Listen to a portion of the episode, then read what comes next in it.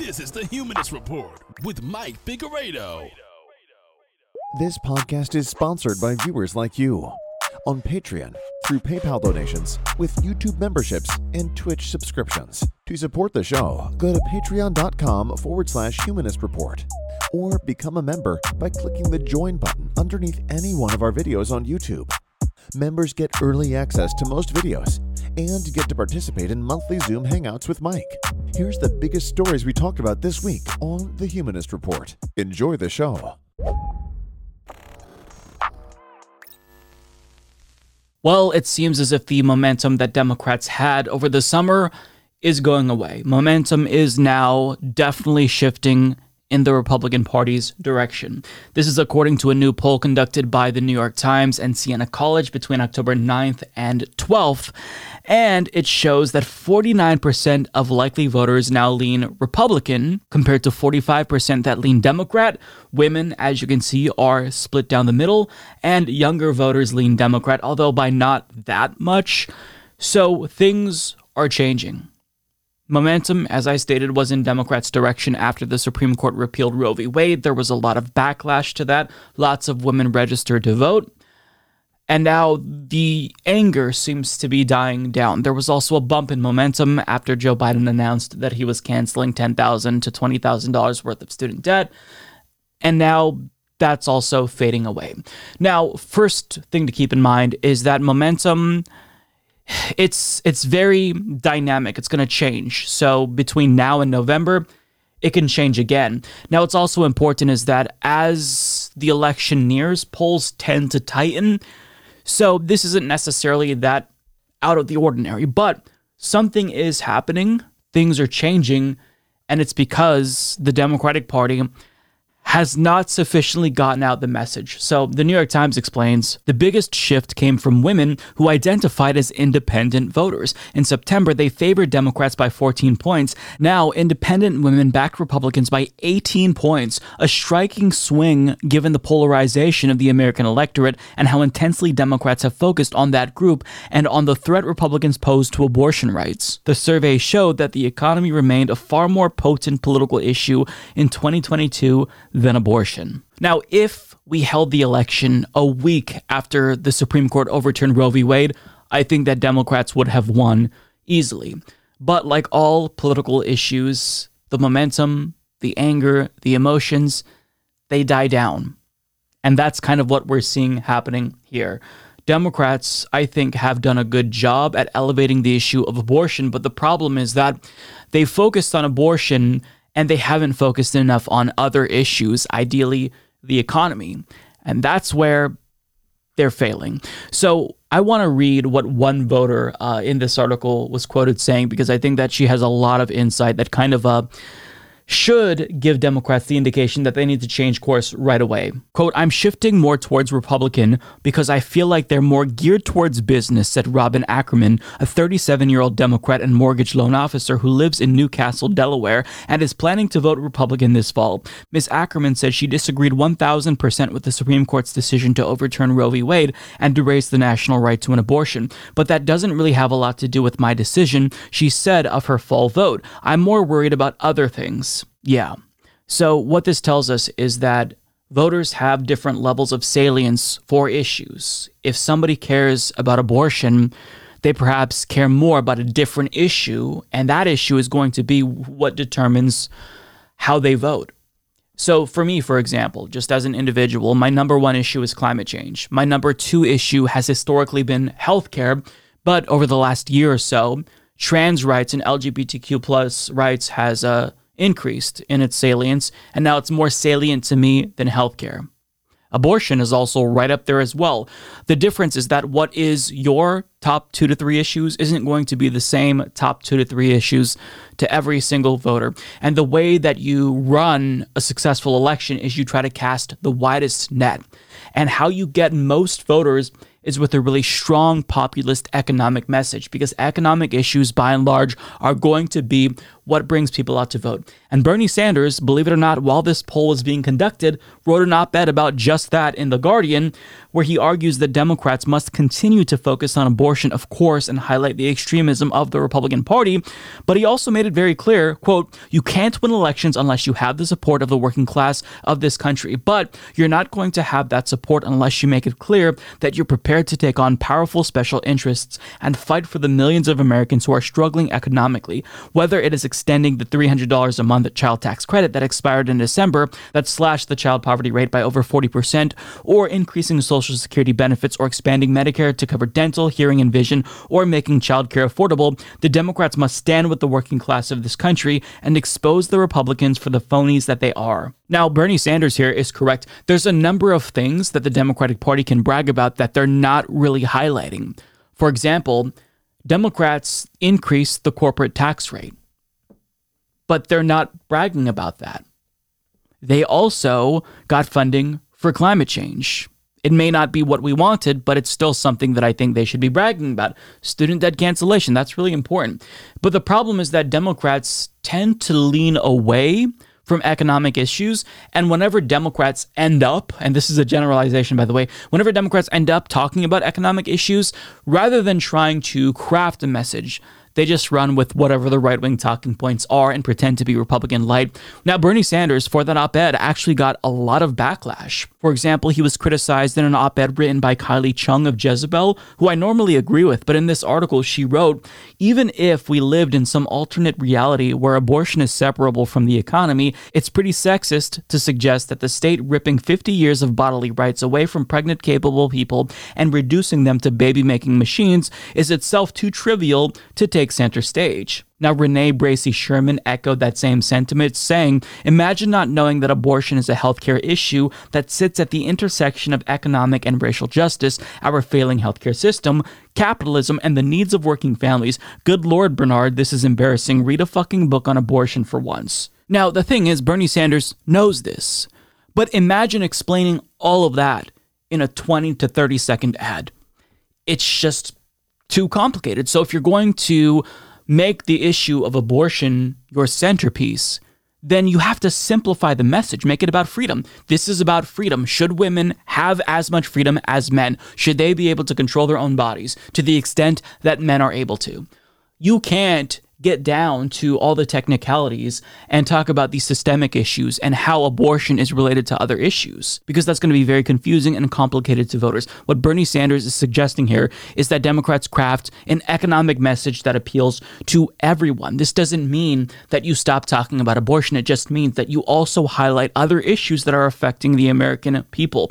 Inflation is at a 40 year high, so you can't just cede that ground to Republicans, because as it stands right now, Republicans Republicans are monopolizing discourse when it comes to inflation. So even if Democrats are rightfully attacking them for abortion, well, they're getting away with their extremism on the issue of abortion by choosing to just not talk about it. As More Perfect Union explains via Twitter, Republicans have spent $44 million on TV ads focused on inflation and the economy since Labor Day, per Lever News. Democrats have spent just 12 million, less than 7% of their total ad spending. That's just not good enough. So while Democrats, I think, are correct to hit Republicans for their extremism on abortion, you also have to point out the ways that they have failed when it comes to the economy, right? They refuse to raise taxes on corporations. They refuse to join Democrats in capping these price gouging oil companies. You can actually hit them for these things and still talk about abortion. Believe it or not, you don't have to have a one-dimensional message, but of course, you should emphasize the issues that is going to that are going to resonate the most with voters. Now, Stan Greenberg, uh, you saw his picture in that tweet from More Perfect Union. He broke it down into uh, the most simplified message that Democrats can have that would win over voters. Let's watch. Democracy Corps recently did a large survey and found the economic argument that resonates most with voters. It's pretty straightforward. So let me kind of present it in the form of a 30 second ad.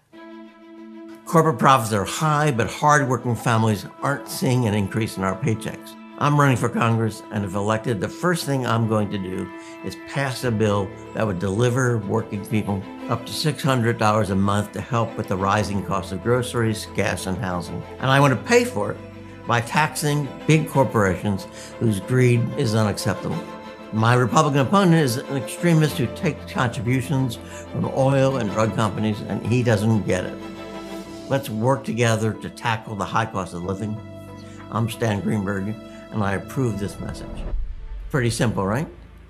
So let's deconstruct the elements of the ad that are most important here. So what we found in our polling is that expanding the child tax credit resonates almost more powerfully than anything else we tested uh, with working class voters under the age of 50. When voters understand that Republicans took the tax credit away, it is one of the most effective attacks. That expanded child tax credit could deliver up to $600 a month in the pockets of working people. It's an economic promise that you can explain and show it how it makes a difference in their lives. And at the same time, you show how the Republicans are standing in the way. But here's the danger.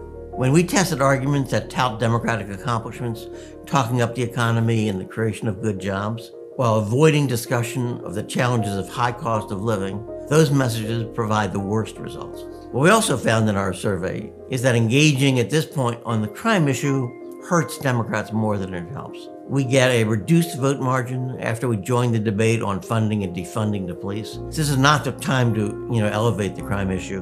The good news is that Democrats hold or get to a four-point lead when they contest the cost of living. Time is short, but we can still make gains if we focus Democrats on making populist economic messages that appeal to working people. Yeah, it's not that complicated. So the salience of an issue is going to vary from person to person. Even if somebody might hate that Republicans supported the repeal of Roe v. Wade, well, if they believe that Republicans are going to be better when it comes to the economy and lower inflation, for example, well, they're going to vote for Republicans because they just don't know any better. And the anger that they felt in June is now gone. And remember, voters are self interested, they're selfish, and they're thinking, what's going to benefit me the most? So, if, for example, LGBTQ plus rights is your number one issue, well, for another person, they might care about it a lot, right? The problem is that they care less about that than they do about issues that affect them economically. Because even if they really care about LGBTQ plus people and they know someone who's LGBTQ plus, they're going to vote based on what they think is going to help their family first and foremost. So we've got to keep this in mind with voters, and we can't superimpose our values and our levels of salience of issues on everyone else economic issues are very, very important. And for years, it's not just this election, but for years, Democrats have ceded ground to Republicans and they've allowed them to monopolize discourse and make it seem as if Republicans are better on the economy than Democrats, when that's just factually incorrect. It's demonstrably untrue. But yet, there are times that call for massive action, and Democrats can point out how they've tried to take action. If you give us more senators, we're going to make sure that we codify that and make it permanent so your family no longer has to suffer. Like, there are messages that that they can have. And it doesn't just have to be based on one issue. But Democrats, they kind of went all in on abortion, and Republicans were able to, you know, sidestep that. So it hurt them for a little bit, but things have changed. And if you want to run a successful campaign, you've got to adapt. And that's what Democrats have to do. So I agree that abortion is a very important issue. And I don't necessarily doubt folks like Kylie Cheung who think that, you know, this shouldn't be the main focus. But the point is that voters are complicated and they care about a lot of things, and ultimately they care about what's going to affect them the most. You can't have this convoluted mes- message about the way that abortion is tied to the economy and whatnot. That's not going to resonate with voters, realistically speaking. I wish that it did. But people just aren't that savvy. So instead, you simplify the message and you cast the widest net. That's what Democrats have to do. Otherwise, Republicans will take control of both uh, chambers of Congress, and that's not going to be good for any of us. So, the best thing that Democrats can do is get out of their bubble, talk to real voters, and craft messages based on what their needs are and what they view as the most salient issue. Because otherwise, you know, you're not you're not going to win elections. That doesn't mean that these issues can't be prioritized or should be put on the back burner. Of course, they shouldn't be, but the point that Bernie Sanders and people like myself are making is that you have to focus on multiple issues, not just one issue. Otherwise, you will lose. And to be clear, I don't necessarily think that abortion is hurting Democrats. I think that it's helping them to the contrary. It's just that Republicans have been able to be more persuasive when it comes to issues like the economy. And Democrats have not realized that yet. And they haven't gotten that signal and they haven't changed course. But they've got to emphasize the economy and they can't do it from a right wing perspective, come up with a populist economic economic message and you still have a chance. But I just, I don't know if it's too late for them at, this point in time. So we'll just have to wait and see. Uh, you cannot accuse me of insurrection. I was a victim of the January 6th riot just as much as any other member of Congress. That was the third day I had on the job. I had nothing to do with what happened there that day, and I will not have you accuse me of that. That is wrong of you to do. You're lying about me, and you will not defame my character in that manner. Did Joe Biden win the election, Congresswoman Greene? Joe Biden is the president of the United States. Absolutely, Marcus. but you pushed a big lie that said he did not win the election. There was and election fraud. You drove those proven. people to there the Capitol fraud. on January 6th with fraud. your lie. We're going to move on. Josh Rowe, it's election your turn fraud, to ask and my a question husband has to Marjorie proof of it. Taylor Greene. We have okay. FOIA evidence of proof of election fraud that came out. Excuse me. We're ready to move on to the next okay, question but for he's you. not going to accuse me of a crime. Would you like I your question? Would one. you like your question? Yes, ma'am. Thank I you. would. Thank you. You just watched Congresswoman Marjorie Taylor Greene throw a temper tantrum on stage when her Democratic opponent had the audacity to suggest that she played a role in the January 6th insurrection. She's claiming now that, like all of her colleagues in Congress, she was also a victim. Now, this is history revisionism. And the thing about trying to be a history revisionist is that you have to try to revision history at a time where we can't remember it. So that way you have some room to obfuscate. But this just happened a couple of years ago, Marjorie. So we could just look back at the tapes, which we will do, by the way, and see that you're lying. And the biggest tell there was when she said, or wouldn't say rather, that Joe Biden won the election. And I love the way that she presented um, so called evidence that exists of fraud. She says that her husband, who's divorcing her, by the way, has the proof. Okay, well, why didn't he provide us with the proof? So you just you're sitting on this information. The same is true with individuals like Kari Lake, where they say that they have evidence, but they won't present it to us. And whenever you see the evidence from these individuals who deny the 2020 election, it's usually nonsensical. No basis for it. Now, I've just got to ask this question. For all of these insurrectionists who are in Congress, like Marjorie Taylor Greene, you're in the state of Georgia. You claim, and Trump claims, that this state was stolen from him. But why is it that Democrats, when they decided to rig this election supposedly against Joe Biden, forgot to rig it against you? They rigged it against Trump, but they let you win. Wouldn't they also try to rig it against you as well if they're already going out of their way to break the law? It just it makes no sense. And that's because she's lying and she's lying about her role in the insurrection as well. She absolutely helped Trump incite that insurrection. Now, Chuds of TikTok shared a mashup of her comments from 2020 with her comments during that debate. I think that this was actually a compilation that was put together by Marcus Flowers' team. Either way, this proves that she is a liar. If we flood the Capitol building, go inside. Uh, you cannot accuse me of insurrection. The people who breached the Capitol on January 6th are being abused. I was a victim of the January 6th riot just as much as any other member of Congress. Tomorrow on January 6th, I'm very excited. This is our 1776 moment. That was the third day I had on the job. I had nothing to do with what happened there that day, and I will not have you accuse me of that. Just finished with our meetings here at the White House this afternoon. We got a, had a great planning session. January 6th objection. That is wrong of you to do. You're lying about me, and you will not defame my character in that manner. Call your House reps, call your senators from your states. We've got to make sure they're on board, and we already have a lot of people engaged. Did Joe Biden win the election, Congresswoman Greene? Joe Biden is the president of the United States. Absolutely. Marcus. President Trump won by a landslide. But you pushed a big lie that said he did not win the election. We aren't going to let this election be stolen by Joe Biden and the Democrats. There was and election fraud. You drove those proven. people to there the Capitol on January 6th with your lie. You can't allow it to just transfer we power flood the Capitol peacefully building. or being abused. This is our 1776 moment.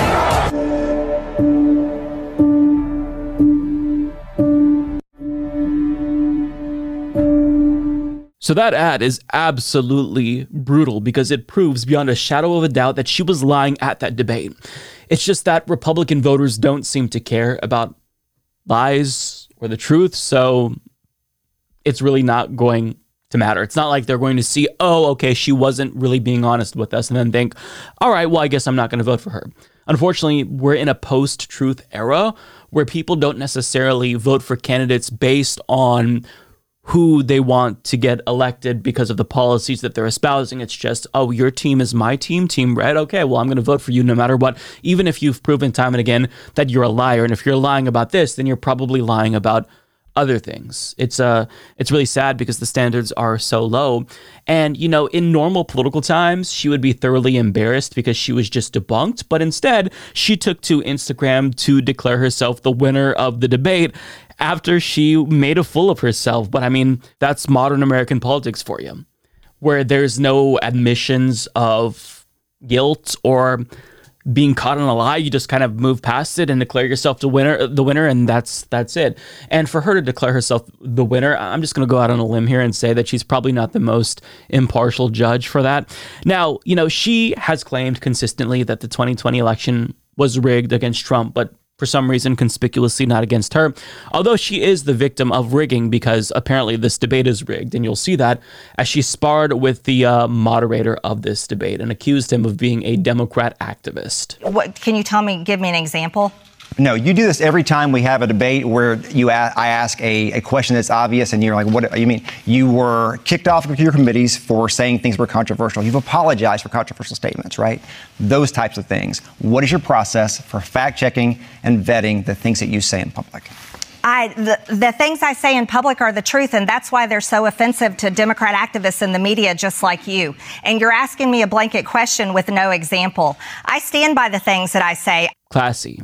So, in other words, she has no process for fact checking herself, and that's because why would you need one when you just lie compulsively about everything? If you don't like the way that you're portrayed, well, despite what you said, just keep lying through it. This is the modern Republican Party strategy. And you'll be shocked to know, I'm sure, that the lies did not stop there. So in this next clip, uh, next clip, she's going to basically go on a lie speed run where she tells lie after lie after lie about the Democratic Party, each being more preposterous uh, than the other. Take a look. You're a father and you are a representative of the Democrat Party. The Democrat Party is the party of child abuse. It's the party that represents grooming children and sexualizing them in school, teaching anti white racism in the terms of CRT education, and genital mutilation of kids, kids that can't even get a driver's license, can't get a tattoo, and cannot vote. How do you stand there and represent the Democrat Party as a father? And do you believe in genital mutil- mutilation of children under the age of 18? and and these puberty blockers that have severe health consequences. Time for your because question. I have re- I've introduced a bill to ban it and make it a felony to genital to mutilate children's genitals. Do you stand by that? Now we'll just pause it right there and get to his response in a moment because I think that what he said in response to that was good because it's hard to respond when so many lies are being blasted at you at once. So how do you actually effectively respond? I think that he had a great response. But I just got to ask her about this bill that she claims bans genital mutilation of children. Does it also include circumcision? Because as of 2010, more than 50% of male infants are circumcised without their consent. This is an irreversible procedure. So you think that if she's concerned with genital mutilation, that would extend to circumcision, but it doesn't for some reason, which tells you that this is just about hate. She's targeting trans people because they are a social pariah currently, and she's fighting to uh, demonize them in order to galvanize her base. That's exactly what this is about. Now, she goes on to cite all of the uh, different problems with the Democratic Party, grooming, sexualization. I wonder if she's going to say anything about child marriages that are legal in a number of states. Going to condemn, condemn that, Marjorie Greene? No, because she's just blasting everyone with a bunch of talking points from the GOP. A lot of uh, wedge issues, propagandistic issues such as CRT and whatnot that she's using to galvanize voters. Now, you can't possibly respond to and debunk every single claim that she's making, but the way that Marcus Flowers handled that, I think, was really good. Boy, that, that was a lot. And God bless you, Marjorie Taylor Greene. If you truly believe that, that I'm praying for you. You know, I believe in this country. I believe in our democracy. And I believe in standing up for human rights. People come up to me every day and tell me how they feel attacked by you. And yes, I'm talking about children in our LGBTQ plus community. Every day, Congresswoman Greene, seniors, Latinos, blacks, men and women, every day. This is how she treats the people of Northwest Georgia and the people, people of America. Attacks, constantly attacking. That's not representative, Greene. You represent them. That I think is a really solid response. Um, you can't possibly address each and every single claim. This is why Republicans are so effective at debates, in my opinion. It's because they don't actually have any facts on their side. They just lie. But when you kind of gish gallop and you throw out a bunch of lies, you make it so your opponent can't possibly address all of those claims. But what he did was simply say, look, these are your constituents. She's demonized essentially every single marginalized group in the country Jewish people, trans people, LGBTQ plus people. And those are her constituents as well, like it or not. She may not want to represent them, but she does. She has constituents who are trans. She has constituents who are Jewish. She represents them. So if you don't actually want to represent your constituents, you shouldn't be a member of Congress. But, you know, this isn't about representation to her. This is about self aggrandizement and trying to shift the country to the uh, far right because that's what she wants to do. So I don't have any more clips for you. I just wanted to show you what happens when you see extremists debate. You think that individuals like Marjorie Taylor Greene, because they're so stupid and bombastic, they wouldn't be able to handle themselves appropriately in a debate. And even though she made a fool of herself, it doesn't matter at the end of the day because when you are lying, you are going to have a lot easier of a time debating your opponent. Marcus Flowers, he is restricted by what is and isn't true. So he can't just make a claim if he doesn't believe it or if he knows that it's not true. Whereas with Marjorie Taylor Greene, if she doesn't like what he says, she can just say no, even if she knows that she's lying. Because for Republican Party voters, being a liar isn't disqualifying anymore. Just simply being a member of their team is enough for them. And she's not the only candidate where this is demonstrated. Herschel Walker is another example. But that's Marjorie Taylor Greene's debate with Marcus Flowers. I'm honestly a little bit shocked that she decided to debate him in the first place, seeing that this is a pretty solidly Republican leaning district. Either way, she did it and she made a fool of herself, but it's not going to harm her at all. One thing I have not done, I've never pretended to be a police officer. and and and I've never I've never threatened a shootout with the police. Well, and now I have to respond to that. We are we are, we are no, moving no, no, on, no. I have to respond to that. And you know what's so funny?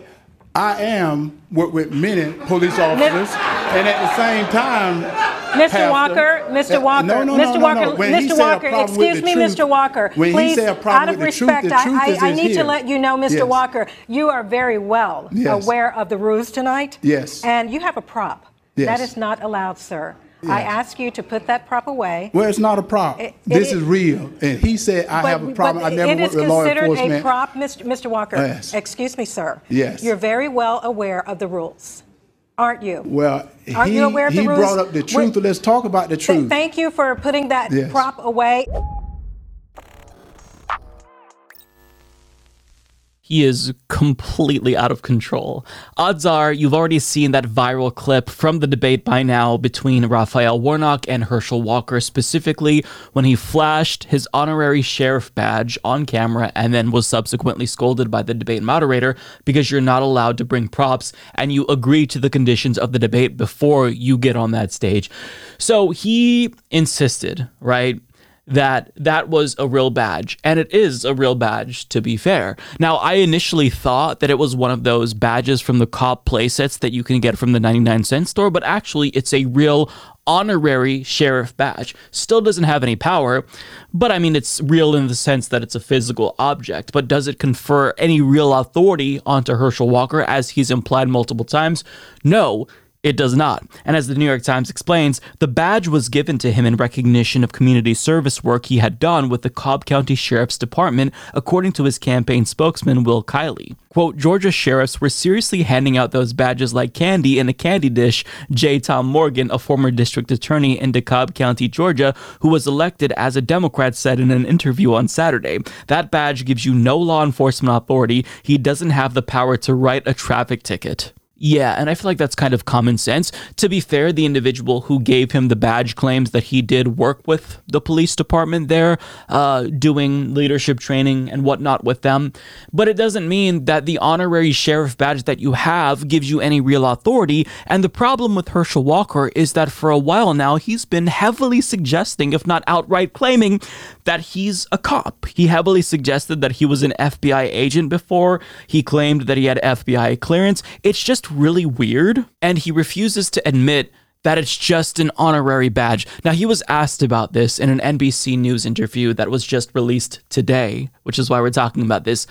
And his response here is um, hilariously juvenile, but totally predictable. Let's watch. Let's talk about that moment at the debate where you flashed the badge. I don't know if you have the badge with you, but a lot of people are wondering what was that badge? Do you have That is a legit authority? badge and What is because it? Uh, that's a badge that I was given by a police officer, and I do have the badge. You have it. I, I, carry it with me all the time. It's not. It's a real badge. It's not a fake badge. It is a real badge. Who gave you the Uh, badge? this badge is from uh, this badge. Now I have badges all over the all over Georgia, even from Chatham County. I have from, wait wait. I have from Chatham County, which is the county, which is the county. So uh, which is the county from. Uh, you know, I have it upside down. Make sure it's right. Which is the county from where Senator Warnock is from. I have an honorary sheriff badge from that county. And where's me the this one from? This is from my hometown. This is from Johnson County, from the sheriff of Johnson County, which is a legit badge. Everyone can make fun, but this badge give me the right. If let me finish. If anything happened in this county, I have the right to work with the police and getting things done. Correct. You have the right to work with police, but not because of the badge, because again, the badge confers no real authority on you. Everyone technically has the right to work with police. That badge that he has, that he says that he carries around with him all the time, which is hilariously juvenile, by the way, that has as much authority as one of those junior police officer stickers has that we get when we're children in elementary schools when police officers come to talk to us or when they hand them out at parades. Literally, those stickers have as much authority as Herschel Walker's honorary sheriff badge, but yet he's claiming that it gives him some sort of special authority to work with the police in a way that other people can't. Again, we can recognize that you were recognized by the police department because you spoke with them and whatnot. You're a celebrity. They love those. But it doesn't mean you're a police officer, Herschel, and he wants us to think, desperately so, that he has some authority. So that's why he carries it around with him all the time. It's comparable to you carrying around a certificate of noteworthiness of something that you did. It's so bizarre and weird. It's like he's trying to get clout from this, and he's so desperate that he wants to be viewed as an authority figure that he carries around this honorary badge everywhere with him. That's so embarrassing. Take it home, put it in a plaque, leave it there. You don't have any special authority. Imagine thinking that only you have the authority to work with police because of this honorary badge, whereas witnesses who view a crime scene rather than telling police what they saw, they have to say, Well, I wish I could work with you, but unfortunately, I don't have an honorary sheriff badge, so I guess I'm going to have to be deputized in order to share my account of the story. Like, it's so bizarre. It's so childish, but yet this man wants to be a U.S. Senator, and he may very well be a U.S. Senator, but he's lying. He's lying, and he wants you to think that that honorary badge gives him authority. Again, you have no fucking authority because of the honorary badge. Herschel Walker put it away.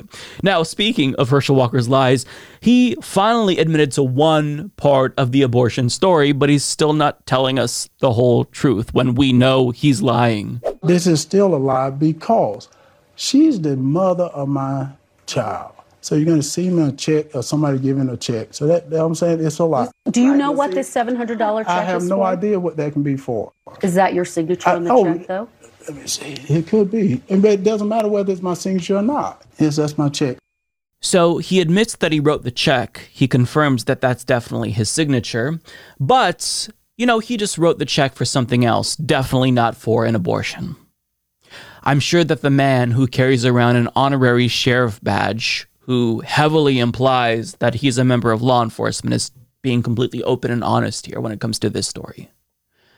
I just I just wish that we were in a state in American politics where he would propose policy solutions and I could debunk his solutions and claim that studies show that X policy and Y policy is better than what he's providing us with. But in 2022 America, that's just not the reality.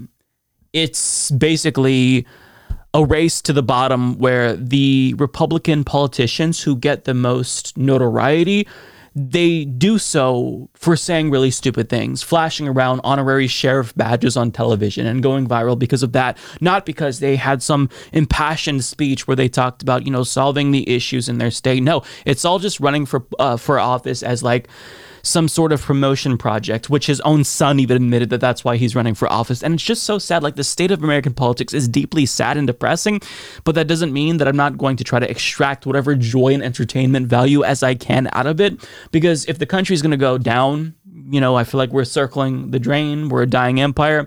We at least owe it to ourselves to make fun of these dipshits who are taking over. And I hope that he doesn't take over. I hope that Raphael Warnock wins because he is infinitely more qualified and intelligent than Herschel Walker. But again, you know, I've talked about this with the Marjorie Taylor Greene debate. Republican Party voters, they don't care about whether or not a politician lies. They don't even care about the policies anymore. It's just, are you on red team?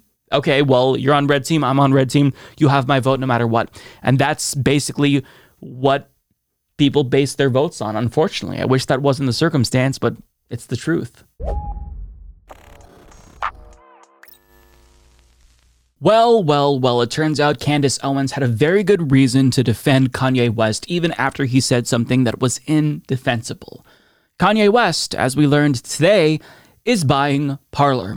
The New York Times explains the service's parent company, Parliament Technology, said on Monday that Mr. West, who now goes by Ye, would help Parler continue the fight against censorship, cancel culture, and authoritarianism. The announcement, a little over a week after Twitter and Instagram restricted Ye's accounts in response to anti Semitic remarks that he posted, did not disclose financial details. In a world where conservative opinions are considered to be controversial, we have to make sure we have the right to freely express ourselves, Ye said in a statement released by Parliament. Okay, interesting. It makes sense. He was banned from Twitter and Instagram for saying something that was blatantly anti Semitic, so of course he's rich enough to buy his own social media platform where he can guarantee that he won't be banned. So, where does Candace Owens come in? Well, I'm sure that you've heard by now, but the CEO of Parler's, owned by George Farmer, who happens to be the husband of Candace Owens. Now, Parler is also a platform that is dying. As the New York Times explains, Data.ai, which monitors App Store activity, estimated that Parler downloads across Apple's iOS platform and Google Play dropped to 21,000 in the third quarter of the year from 58,000 in the first quarter. Twitter, by comparison, had 4.5 million downloads in the third quarter, down from 5.2 million. Data.ai estimated that Parler had 706,000 monthly average users in the middle of the year, compared with an estimated 2.8 million iPhone users on Truth Social. So, hear me out for a second. If you convince Kanye West as his friend that what he's saying isn't necessarily anti Semitic, maybe it just doesn't make sense. Perhaps he wasn't as eloquent in explaining his thoughts. And you instruct him to uh, realize that this is censorship and perhaps he can do something about it with the vast amount of wealth that he has. Well, now you kind of understand why someone like Candace Owens would defend Kanye West, even when people like her own boss, Ben Shapiro, denounced what he said as anti Semitism, because she absolutely benefits from Kanye West buying her husband's company. And her husband on Fox Business also defended Kanye West because he doesn't want to make it seem as if Kanye West said anything bad. Really, this is about free speech. And, you know, it's very, very good that Kanye West takes matters into his own hands, takes free speech into his own hands, and purchases his dying company. Take a look at what he had to say on Fox Business. But I wonder what you think about what Kanye West was tweeting about last week. Of course, it unnerved many people when he ta- started talking about the Jewish community. Some say it was anti Semitic. What are your thoughts? Look, I think, uh, you know, he actually said yesterday in his uh, podcast interview um, from Miami, the Drink Champs one, that uh, that that was a mistake, and um, I think that that's important to highlight. Uh, the the the tweet that he put out last week, as far as I could understand it, was an incorrect reference to DEFCON. Um, obviously, worded very badly, and and and and I think that that was, as he said yesterday, a mistake. He he's obviously willing to have conversations that plenty of people want to have, and and I think he's trying to engage in in the free speech environment. Um, specific comments about his personal opinions, I obviously can't comment because I'm not him. Uh, but I would like to say that he's now in a place where he's fallen victim to the cancellation narrative. Um, whether or not what he said offended some people, of course, is up for conversation. But in in all worlds, the only cure for for wrong ideas is is more ideas. It's it's more speech, not less speech, right? And so censorship in any format is never a good thing. And this is what we and he agree on. Um, and we have been very excited to work with him on putting this deal together. Listen, some people might claim that Kanye West made anti Semitic remarks, but really, I'm just happy that he's engaging in the marketplace of ideas, and you can't engage in the marketplace of ideas if you're being censored by big tech. So, in order to avoid being censored by big tech, maybe you purchase my dying website, and then you never have to worry about this again. Very clever, very insidious, Seems like they may be taking advantage of Kanye West here. I can't prove that. Maybe this is all a coincidence, but I mean, the relationship between Kanye West and Candace Owens has always been a little bit bizarre. He very clearly looks up to her. She's a very influential right wing propagandist. And now it's benefiting, it's paying off literally for Candace Owens to have this relationship with Kanye West, aside from the clout aspect. But Farmer mentioned uh, the Drink Champs podcast that Kanye West was on. And he made it seem as if Kanye West atoned for the anti Semitic things that he said. Ask yourself this question. After the host of that podcast apologized for airing the interview with Kanye West, Kanye West then said, what we're about to see. Does it really sound like he's apologetic about his anti Semitic remarks? I watched the George Floyd documentary that Candace Owens put up.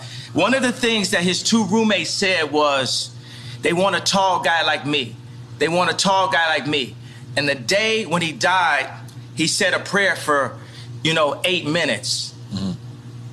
He said a prayer for eight minutes. They hit him with the fentanyl if you look, the, the guy's knee wasn't even on his neck like that. All right, I want to be careful with this subject because. Wait a second, but tell me, mm-hmm. could you even really run this interview? Because Mav yeah. didn't run my interview. Right. You know what I'm saying? They blocked me out. The Jewish media blocked me out. Yeah, I'm sure that he's deeply apologetic about his anti Semitic tweet. Deeply, deeply saddened by that. Now, notice how he cited a propaganda film by Candace Owens in that same video. And now Kanye West is supposedly going to have dinner with Donald Trump, where he'll convince Trump to join a Parler, I guess. Ask yourself this question, Kanye. Why would Trump join Parler, a dying social media platform, when he has his own that's currently doing pretty well? Like, you know, Truth Social wasn't doing great at first, but the numbers have increased now that Trump has been using the platform more frequently. Why would he join a competing platform when he has his own? Makes no sense, right? Parler's dying. If less people use it, everyone has a disincentive from using that app. Why would they use that? Because of you? It just it feels like Candace Owens is exploiting Kanye West. Now, having said that though, I'm not going to infantilize Kanye West and strip him of agency. Is he mentally ill? Yes, and that's sad. However, this is a grown man with lots and lots of money. So he gets to choose who he associates with, and he's associating associating with someone who's just a grifter. Like when Trump was running for president, Candace Owens was anti-Trump, so she's just saying what she needs to to make money and further her own career. So it's not necessarily that absurd and unrealistic to think that she may be using Kanye West to get him to purchase her husband's dying company. Because why would you stay with the ship and go down with it when you can make a little bit of cash off of it? Now, look, who knows? We don't have the details, so this may just be conjecture by me. Maybe he's buying it for like $20. Kanye West has been entrenched in right wing circles now for years, so they got him to believe that he was censored. Even though if anyone posted what he posted, we know that that would get deleted immediately, right? So, in order to I guess, engage in the marketplace of ideas, you have to own your own social media website. It, it just, it's all very stupid. But I, I actually don't care that much. If Kanye West wants to spend his money on a dying social media website, have at it. It's not going to stop people from using Truth Social. They're not going to switch over to Parler because of Kanye West. I mean, what is the overlap of Kanye West fans who enjoy his music and conservatives who would jump ship over to Parler and abandon Trump's Truth Social. It, it, just doesn't seem like a very large demographic, right? I'm sure that the application will have like a bigger uh, bump because of Kanye West, but overall, I don't think that he's going to save it. Like, do conservatives actually value what Kanye West says because they appreciate his art and his music? No, they're they're just they're cheering him on because he's saying the propagandistic things that was peddled to him by right wing propagandists like Candace Owens, who are constantly in his ear. So they're using him as a tool. They don't actually care about what he has to say, they don't respect him. But yet, he's happy to be their useful idiot. He's a grown man, so if he wants to waste his money on this, have at it. Mr. Vance, Congressman Ryan has called you Donald Trump's ass kisser. The implication being you will pay any price for the endorsement and support of the former president who publicly insulted you in Youngstown. That was the start to a real question asked by one of the moderators at the last debate between Tim Ryan and JD Vance, which kind of goes to show you that the ass kisser moment from the last debate was the most memorable moment from the debate if people are still talking about it, which is absolutely humiliating for JD Vance. Now we're going to watch the moderator finish the question, and JD Vance is going to try to flip this around on Tim Ryan and make it seem as if he's the ass kisser but ultimately, I don't think it's going to go well. But first, let's see how he responds. To prove the congressman wrong and to show Ohio voters that you are your own man, I would like you to identify one issue that Mr. Trump is wrong about and therefore deserving of public criticism. Well, look, I disagree with the president on a number of things. He's a friend of mine, of course, and I'm proud to have his endorsement. But look, the thing that, that, that, that, was wrong about the Trump administration is they put a lot of people in the administration, a lot of bad personnel folks who actually advocated limitless, nonstop wars that would mean a lot of folks from Mahoning Valley and a lot of folks from where I grew up would have to go off and fight those wars. A guy like John Bolton, for example, should have never been national security advisor in the Trump administration. But let me address Tim Ryan's point and, and, and your question there. Donald Trump told a joke he told a joke at a rally based on a false New York Times story, and Tim Ryan has decided to run his entire campaign on it. Now, look, Tim Ryan is publicly out there on national television saying, I love Nancy Pelosi. Uh, a few, what was it, a few months ago, he went before a national audience and said that he has to suck up and kiss up to Chuck Schumer. The guy who's subservient to the National Party is Tim Ryan, who's been begging for these guys to come into this race and save him from the campaign that he's been running. So look, it's ridiculous for him to accuse me of being anything because he has utterly failed to be independent to represent this valley and he'll be utterly he'll, he will utterly fail to represent the people of Ohio if he's elected to the United States Senate. So just so I get this straight, when the former president said JD is kissing my ass because he wants my support. You took that as a joke? I, I, I, know the president very well, and absolutely, he was joking about a New York Times story. That's all he was doing. I didn't take offense to it. I talked to the president before it. I talked to the president afterwards. Everybody there took it as a joke. This guy goes on national TV and says, I love Nancy Pelosi, and has the audacity of accusing me of kissing anyone's rear end. It's pretty rich. I love how the moderator repeated the ass kisser comment. It's just L after L for JD Vance. Now, his answer about what he disagrees with Trump on kind of proves Tim Ryan's point because he said John Bolton, warmongers, those types of individuals should not have been within Trump's administration. But that's such a safe answer. If you're going to, you know, answer the question, actually be bold and say, I disagree with Trump on policy X or Y. But what you're doing is you are criticizing Trump for putting people in his administration that he's already attacked, who are currently attacking Donald Trump. So it kind of proves that you have no political courage whatsoever. But because he can't prove that he has political courage, because he doesn't, he tried to make it seem as if Tim Ryan is similarly weak when it comes to Democratic Party leadership. He claimed that he loves Nancy Pelosi, and he also said that he has to suck up to Chuck Schumer. To be fair, I'll play you the clip of Tim Ryan saying just that. I'll tell you two real quick stories because Senator Schumer's here, and I want to make sure he's my future boss, so I got to suck up a little bit here.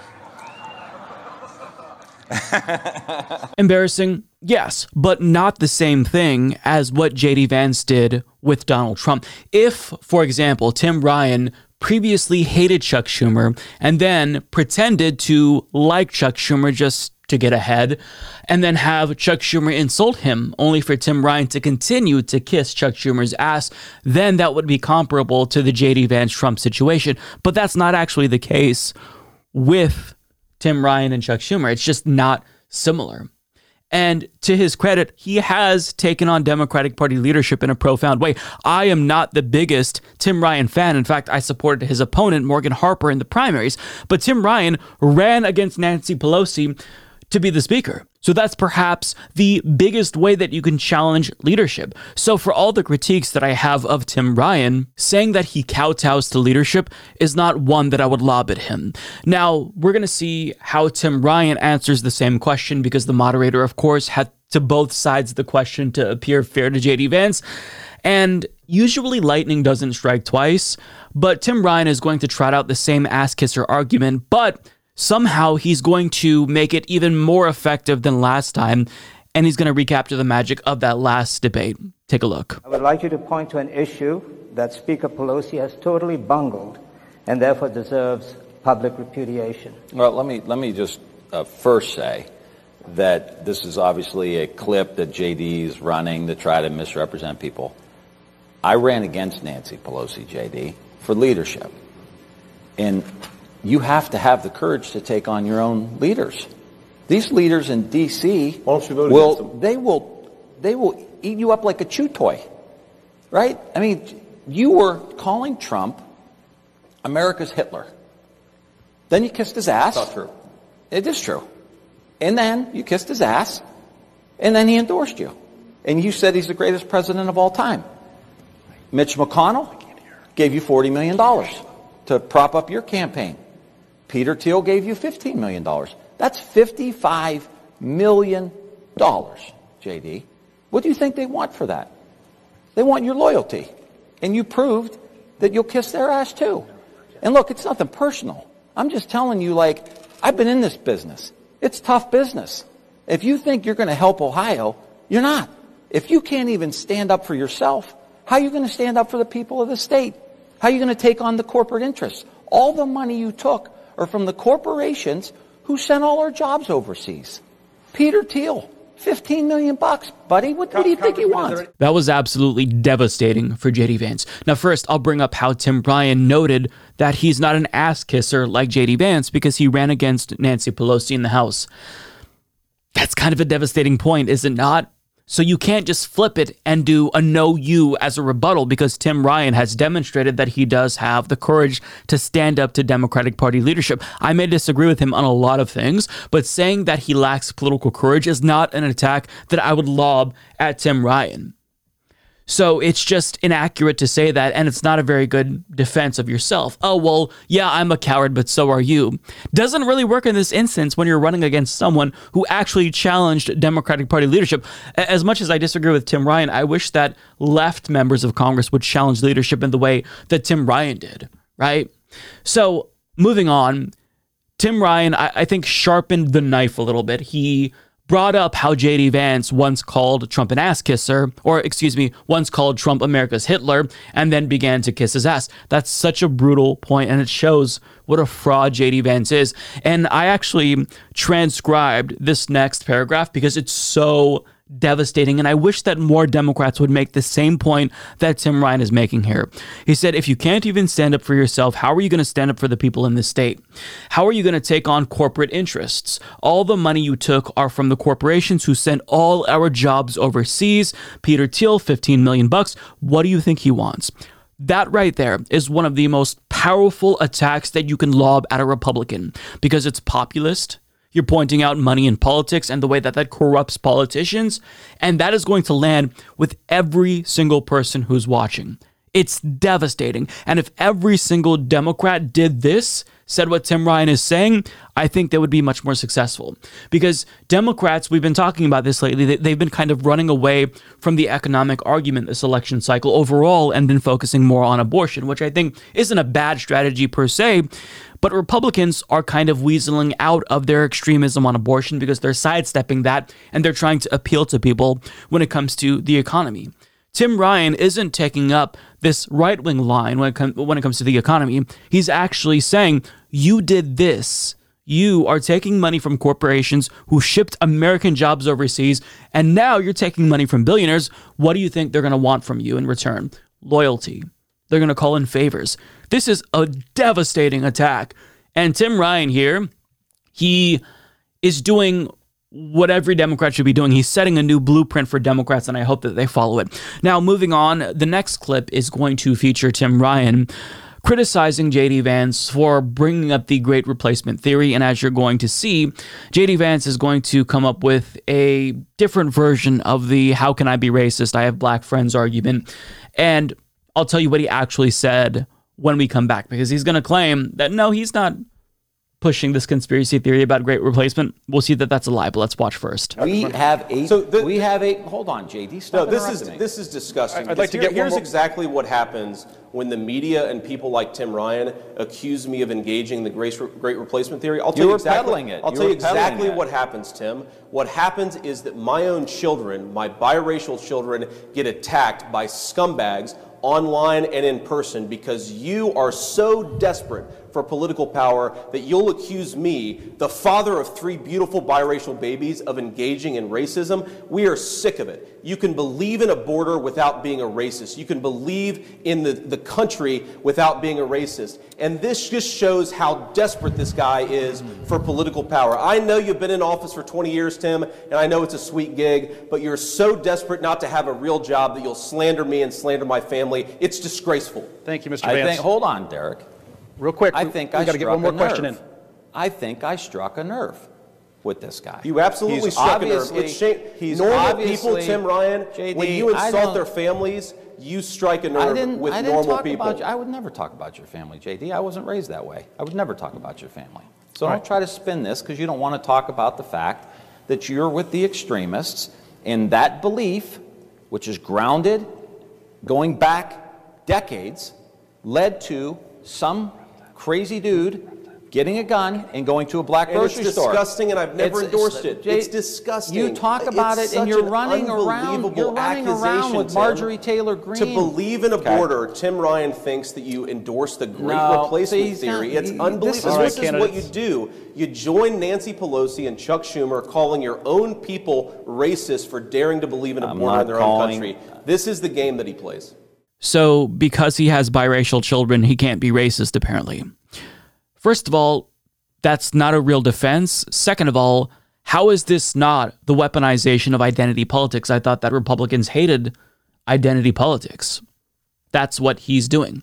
Now, he's deflecting and he's not saying what he actually said, but let's get to what JD Vance said and why Tim Ryan is accusing him of spreading the great replacement conspiracy theory. This is courtesy of PBS. Republican Senate nominee J.D. Vance accused Democrats of trying to transform the electorate. Warning of an immigrant invasion, Vance told Fox News Channel that Democrats have decided that they can't win re election in 2022 unless they bring a large number of new voters to replace the voters that are already here. So, using the word replace is a direct reference to the great replacement conspiracy theory. And he's doing this on Fox News, where hosts like Tucker Carlson have pushed the same replacement theory hundreds of times, literally. And if that didn't make it clear enough who he was appealing to, he also released this ad. Are you a racist?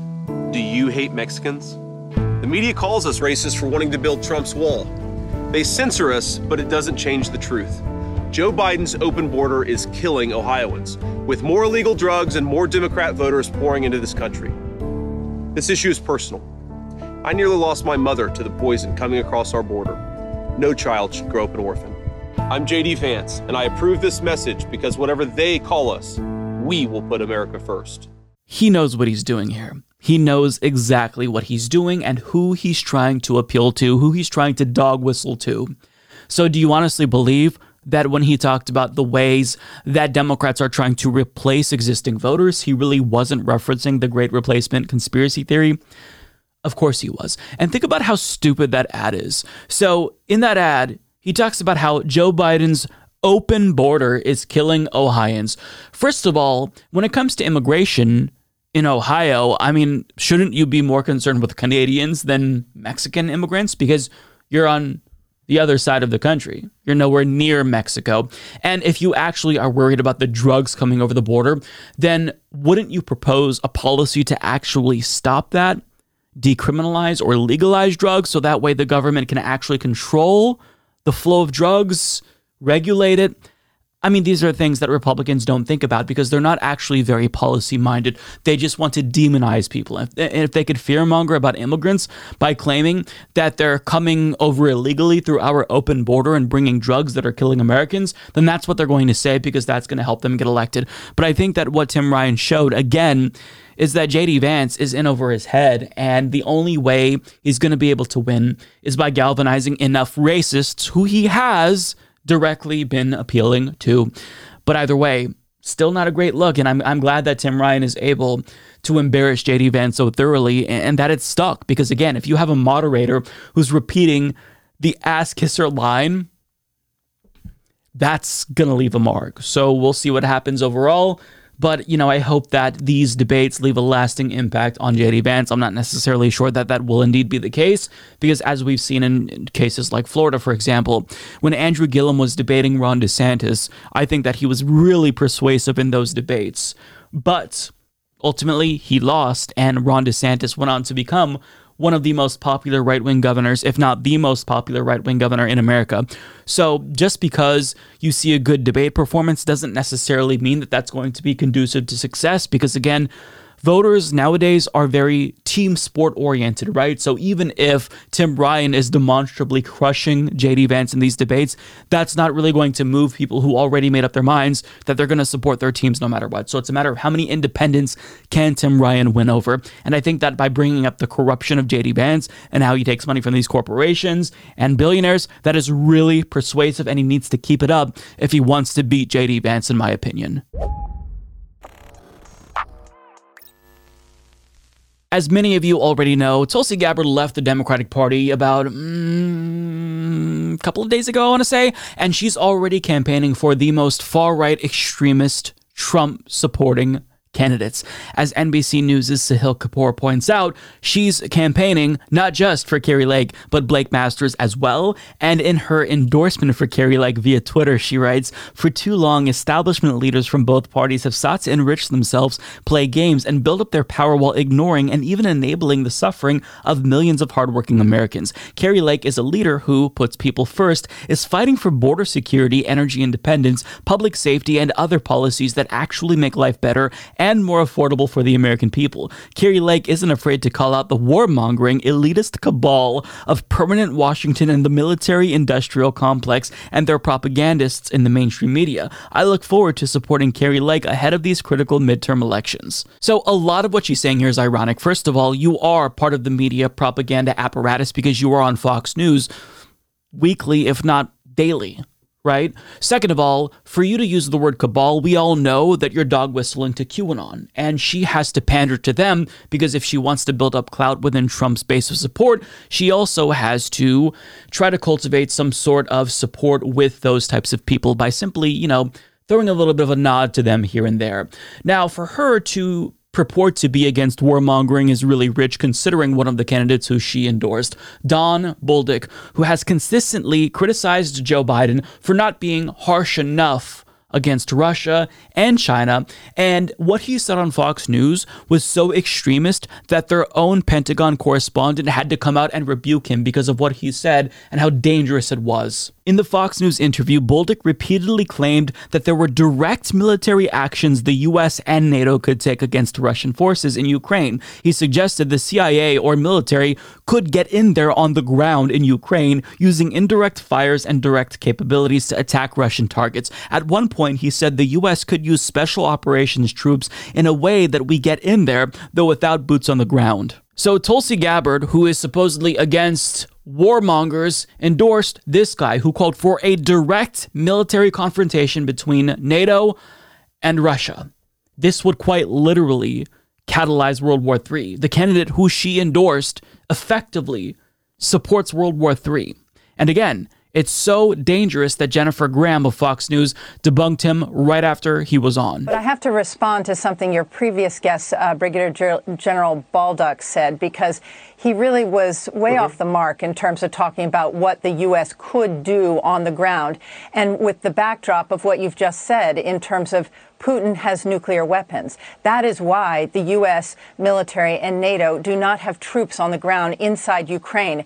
The Ukrainians are very good fighters. They have been, it's a totally different military uh, than it was in 2014 because of the training that has been done quietly uh, by U.S. forces and other allied forces. And they are a tough, tough group of fighters. They do not need Americans to fight for them because that would then cause this to to uh, to yeah. spread. And and clearly, Brigadier General Bolduc is not a student of history. He's a politician. He ran for Senate in New Hampshire and failed.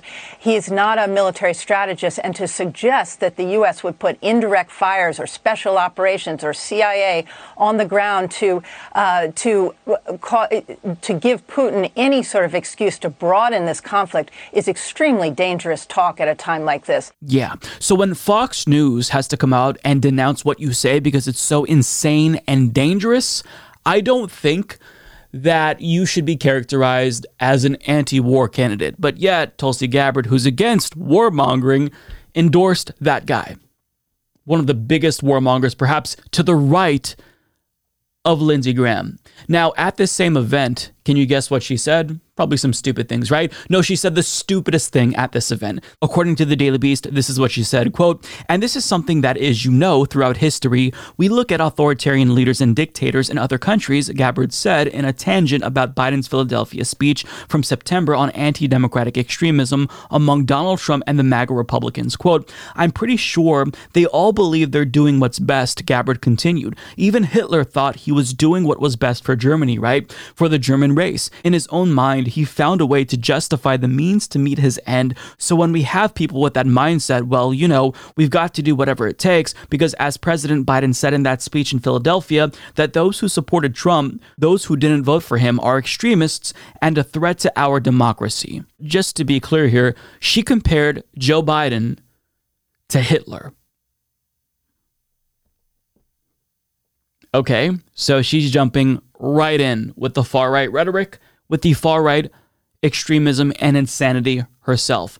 And the reason why Joe Biden made that speech is because there are individuals like candidates you endorsed, like Kari Lake, who are a threat to democracy, right? But it's funny, Tulsi Gabbard called Joe Biden Hitler.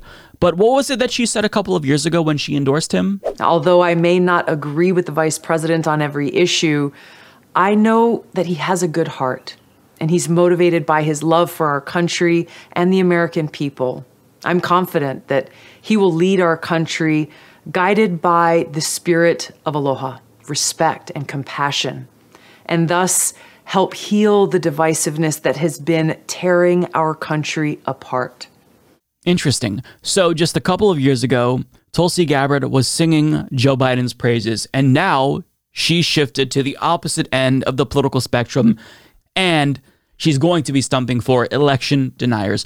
So let's go to a recap of the candidates who she supported thus far. As Walker Bragman puts it, Tulsi's candidate Kari Lake pushed Trump's big lie, suggested she won't accept election results if she loses, called the COVID 19 vaccine a nightmare that will never stop, flirted with the idea of secession, very patriotic, rails against critical race theory, says she'd declare invasion at the border. Now, when it comes to Don Bolduc, he promoted Trump's big lie, suggested that COVID jabs install microchips, very intelligent, opposes legal abortion, opposes Medicare negotiating drug prices, supports PAYGO and federal spending cuts, supports voter ID laws. Yeah, and not mentioned in that tweet is uh, his support for World War III effectively, because that's what would happen if Joe Biden did what he wants. So, yeah, you know, on one hand, people might think that Tulsi Gabbard is politically irrelevant at this point, so there's really no reason to focus on her. But I think that there is a point. I think that she is going to be politically relevant, and people are speculating about what she wants to do here. What is this grift supposedly setting her up for? A media career or a career in uh, politics once again, albeit as a Republican? I think it's either or, but really what I think she's jockeying for is a spot on Trump's ticket. If she is incapable of winning a Democratic Party primary because the left and the center disliked her for different reasons, but they both disliked her. Well, it it's hard to say whether or not she can make it through a Republican primary. She can't beat Donald Trump, right? That's for sure. She probably can't beat DeSantis because she doesn't have as much right wing clout as both of those individuals. But what she can do is set herself up for a place on that ticket if she at least proves sufficient loyalty to Donald Trump. Now, Trump values loyalty above everything. So, what Tulsi Gabbard is doing currently is she's laying the groundwork for a co run with Donald Trump as his running mate. She endorsed all the little lunatics that he's endorsing as well. Kari Lake, Blake Masters, some of the biggest boosters of Donald Trump. It's also this connection. You know, Blake Masters is bankrolled by Peter Thiel. Tulsi Gabbard is on Rumble, a website that is funded heavily by individuals like Peter Thiel. So I think that there's that connection as well. But I also think that she is genuinely setting herself up for a run either as a future Republican president or to be on Trump's ticket. Whether or not she'll be successful, that's yet to be seen. But either way, I think that her grift on the right is going to be much more successful than the grift that she had on the left. But one thing that I've got to ask is uh you know all of the biggest boosters of Tulsi Gabbard in 2019 and 2018 who attacked individuals like myself and Ana Kasparian and Emma Vigeland for trying to objectively gauge how progressive Tulsi Gabbard was.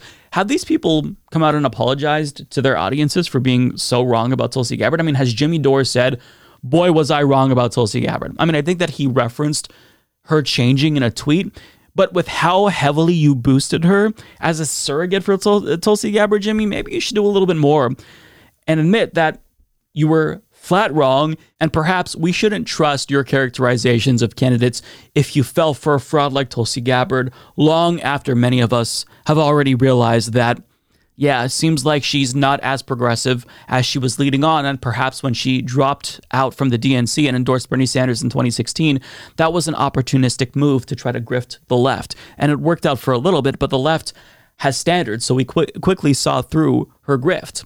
But now she went from the left to the far right. And I've got to say, she is one of the biggest frauds in politics. She's incredibly transparent, but I don't think that the right cares. And I think that now, at this point in time, she feels as if the bridge between centrists and leftists has been thoroughly burned. So she has no reason to not go all the way in when it comes to supporting far right MAGA chuds, even if she's contradicting herself by supporting warmongers. Again, the right doesn't necessarily value consistency, so they're not going to have an issue with this here. But either way, like she's got to feel a little bit of shame, right? Well, probably not, because grifters usually don't care about shame or principles because they value money and clout over everything. And that's why she's as brazen as she is with this transparent grift. So, about a week or so ago, I talked about a Keating research poll conducted between September 29th and October 2nd, which found that Lauren Boebert is in danger of losing her reelection bid because this poll found a five point swing for her Democratic opponent, meaning that she was statistically tied with Adam Frisch. She was sitting at 47% to his 45%, with 7% of voters undecided. Now, at the time, I poured cold water over everyone's hopes and dreams, even noting that the poll was good news, specifically because this one poll could be an outlier. We need a second poll to confirm that she is indeed statistically tied with her Democratic opponent. Well, we have a second poll now. And that poll that we saw from Keating Research was indeed not an outlier because a Center Street PAC poll found that Adam Frisch is officially leading Lauren Boebert by five points, with 45% to her 40%. So it's official. She is in danger of losing her reelection bid. Now, notice that there's still a high amount of undecided voters in this race that could make or break everything. But Lauren Boebert, I've got to admit it, even as cynical as I am, she could lose. Now, In that same video where I talked about this, I cited a number of reasons, aside from the poll possibly being an outlier, as to why she has an advantage here. And I still stand by a lot of those reasons, but let me tell you what I said in particular. Even though there's a chance, even though this poll is a good sign, even though it's possible that Frisch defeats Bobo, it's very, very unlikely, unfortunately. And let me tell you why. First and foremost, Colorado's third district heavily favors Republicans usually. And I don't think that Bobo is as much of a deviation from the norm, considering how insane and extremist other Republicans are. Sure, she's out there. Sure, she's worse. But is she bad enough to get them to either vote for a Democrat or not vote? I don't necessarily think so if history is a guide. Also, 538 gives Bobo a 98% chance of winning. So there is a chance, to cite Lloyd from Dumb and Dumber, but it is a very small chance. Now, another thing working in her favor is money. According to Open Secrets, she's raised more than $5 million this cycle and has more than $2 million in her campaign coffers, whereas Adam Frisch, by comparison, has only raised 1.1 million. And I say only knowing that a million dollars is a huge amount, but compared to Lauren Boebert's $5 million, and politically speaking, this isn't necessarily that much considering he now only has under $600,000 in his campaign war chest. Also, most of his campaign is financed by himself, and he has almost no grassroots support, which means that he's not doing enough to register new voters and create enthusiasm, and he's instead just relying on disaffected independents, which, as we've learned throughout the years, is not a very good strategy for Democrats. So, all of those things are still true, but the situation has gotten more dire for Lauren Boebert. Now, what she has working for her is a lot of money in her campaign coffers. The problem is that if it is the case that she's turning off a lot of undecided and independent voters because she's too bombastic and too extremist, which didn't seem likely at first, but perhaps that is the case. The problem is if she starts running ads and blasting her message everywhere, that could backfire if voters are just getting sick of hearing from Lauren Boebert. So, look, I think that the polls, they're not necessarily foolproof, right? It's not like this is a foregone conclusion that she's going to lose, but I went from thinking mm, it's very unlikely to thinking now there's a 50 50 chance that she actually does lose. Although, one more thing that I'm going to uh, throw in Boebert's favor is the fact that momentum, at least nationally speaking, has shifted towards Republicans. We talked about a poll by Siena College and the New York Times, and it showed that most voters are now opting for Republicans over Democrats, with the biggest swing coming from independent women. So Lauren Boebert still has that in her advantage, but still, I mean, this is startling for Lauren Boebert. If I were one of her campaign members, I would be worrying right now because this isn't no small thing. To be statistically tied with your opponent when you're an incumbent is bad enough, but to now see that he's leading, that's a whole different story. So again, like I said 50 50 earlier in the video, I'm going to say she still has a 60 to 70% chance, I think, overall of winning, just because my cynicism is going to win out. But this is a very bad sign for her. And maybe she's her own worst enemy. I genuinely don't know. But if she were to lose, it would be so wonderful to see, but we'll just have to wait and see. Otherwise, that poll wasn't an outlier, apparently, and she may be in real danger of losing. Over the course of the last couple of years, YouTubers like myself have been trying our best to debunk the transphobic talking points that we're seeing from politicians and podcast hosts. The problem is that our reach is very limited. So, unless people are able to combat the vitriol with facts and arguments, unless they know how to respond to these transphobic talking points that they're hearing, well, things are just going to continue to deteriorate in this country. So it felt like we were fighting this losing battle where the people who are saying these terrible things, they have a bigger reach than the people who are debunking these terrible things that they're saying. So, how do you compete with that? Well, the answer is you do your best. But at, at the end of the day, understand that it's an uphill battle. But now I am pleased to report that the cavalry has arrived because people with very large platforms, television shows, are finally saying what we've all been saying now for years. And it's really a positive thing to see. This is the hopium that I needed because when it comes to issues related to the LGBTQ plus community, especially trans issues, it really was hard to not feel defeated and depressed. But both Jon Stewart and John Oliver used their massive platforms to thoroughly and powerfully debunk transphobic arguments that have gotten a lot of steam. Now, unfortunately, I can't play large portions of their clips, so what I want to advise you to do stop watching this video right now. Yes, you heard that correct. Stop watching this. Go to the description section and click on these links and watch them for yourselves because they really are so incredible that I can't put it into words just how effective these are going to be. But if you don't want to see what they say yet, if you're not convinced, I've got a couple of clips. They're very short because I don't know uh, whether or not Apple TV is going to come after me for playing them. But first, let's look at John Oliver's recent segment published to YouTube on Sunday evening. People like Noem love stoking fear over the spectre of trans athletes, girls specifically, having an unfair advantage and taking away scholarship opportunities. But there are vanishingly few examples nationwide of trans athletes attempting to compete at all. And in Noem State specifically, the head of their high school sports association could name exactly one transgender female athlete who competed and who graduated several years ago. So there are more athletes in this shot from Noem's ad than there are trans girls known to have competed in South Dakota schools. But even if there were more, discriminating against them would still obviously be wrong. And it would still be weird that state legislatures were getting involved in decisions that are usually made by organisations governing the sports in question. And it is worth knowing, even at the elite level, conversations around this aren't being handled with flat out bans. The IOC has announced that it will set rules on a sport by sport basis but working on the general principle that no athlete should be excluded from competition on the assumption of an advantage due to their gender. And it is pretty remarkable that a trans athlete could theoretically compete in the Olympics, but not in South Dakota under 12 soccer. Now, he goes on to explain how these right wing politicians.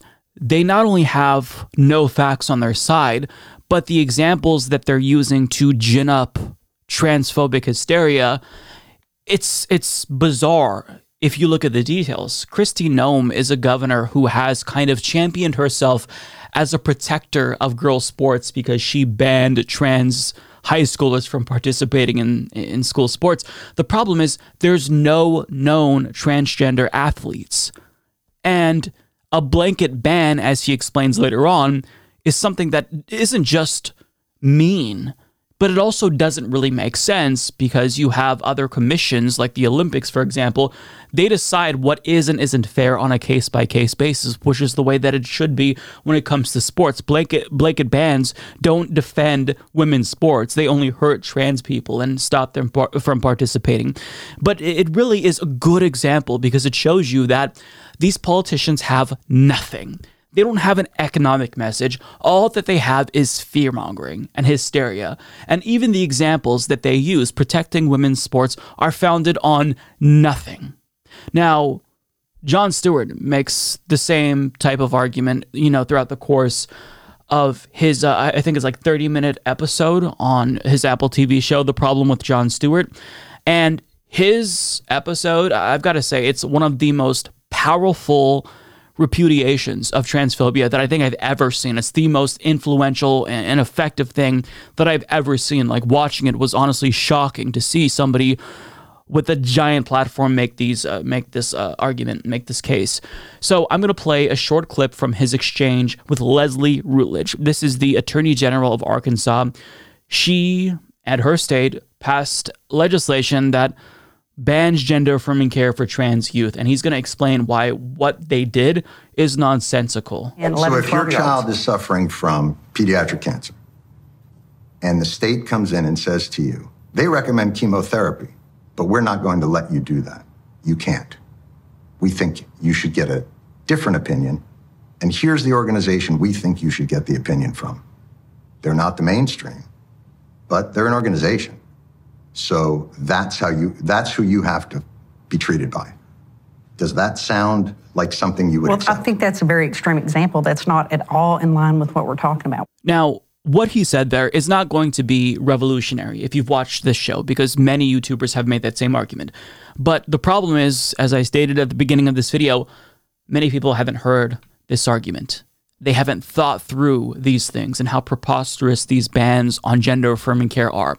So when it comes to treatment of children, when it comes to cancer, for example, the state, without question, follows the consensus of medical experts when it comes to how to treat those children. But when it comes to gender affirming care for trans youth, they're disregarding what the experts are saying completely.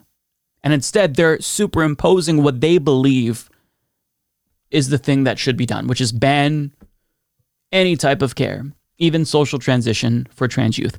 And that is deadly. Jon Stewart challenges her on this, and she brings up bogus statistics. For, for example, she talks about how if you deny gender affirming care, and I'm paraphrasing by the way, deny gender affirming care and you give those trans kids counseling, then 98% of them end up not having gender dysphoria. Now he calls her out because she just made that number up and he, he says that as well. So this exchange here is so powerful because it proves beyond a shadow of a doubt that the transphobes who want to try to erase trans people from society, especially trans children, they have no argument, they have no data, statistics, and they don't have ethics on their side. It's lose, lose, lose for them. We just need people to see this. Now, I don't think that transphobes are going to watch this because they are inherently closed minded, hence the reason why they're transphobes. Usually, if you're a bigot, you're not a very open minded person. But if you are somebody who has come to this channel, I've seen you, you've commented, and you just don't agree about all of this gender extremism, I dare you watch these segments. If you don't want to watch both, watch Jon Stewart's segment and try to formulate some sort of a rebuttal to it. It's very difficult to do. Because again, this is not an argument that he's making based on emotions. It's based on facts and reality and data and empirical evidence. That's why it's so powerful. So, the reason why I want to talk about this is because a lot of the segments that I've done lately on trans issues have been very defeatist sounding, probably. And I don't want to. I guess I don't want to like black pill people and, make them not fight. I mean, trans people don't have a choice, but really, I want to let people know that it's not a foregone conclusion. You know, we're in this bad state right now, but things can change. And this is a huge shift in momentum in our direction because now, for the first time, all of the arguments that you've been making are now echoed by massive, massive media figures with very large platforms. So, what I want people to do, what I want to encourage you all to do, is watch these segments, memorize the arguments that they're making, and use them when you're talking about trans rights to your transphobic family member use these arguments. This is why we talk about these things. I want you to use the talking points and use the data that I present to you on this program because a lot of people, even Democrats, liberals, they don't necessarily know how to respond to transphobic arguments. So they just kind of choose to step back. But we need people engaged. We need every single person to stand up for trans people because they are under assault right now in this country and we need all hands on deck. And so what Jon Stewart and John Oliver just did is give us a massive, massive point of reference to point to. Nobody's going to watch a video from the Humanist Report or Lance from the Serfs because they don't know who we are. We're just YouTubers. We could be anyone. But they know who Jon Stewart is. They know who John Oliver is.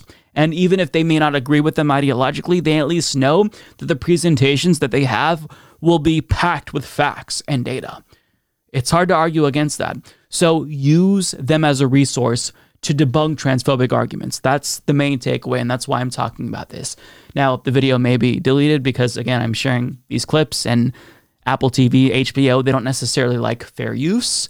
But either way, I, I just I had to say it because these segments are game changers in my opinion, and I don't believe that that's hyperbolic.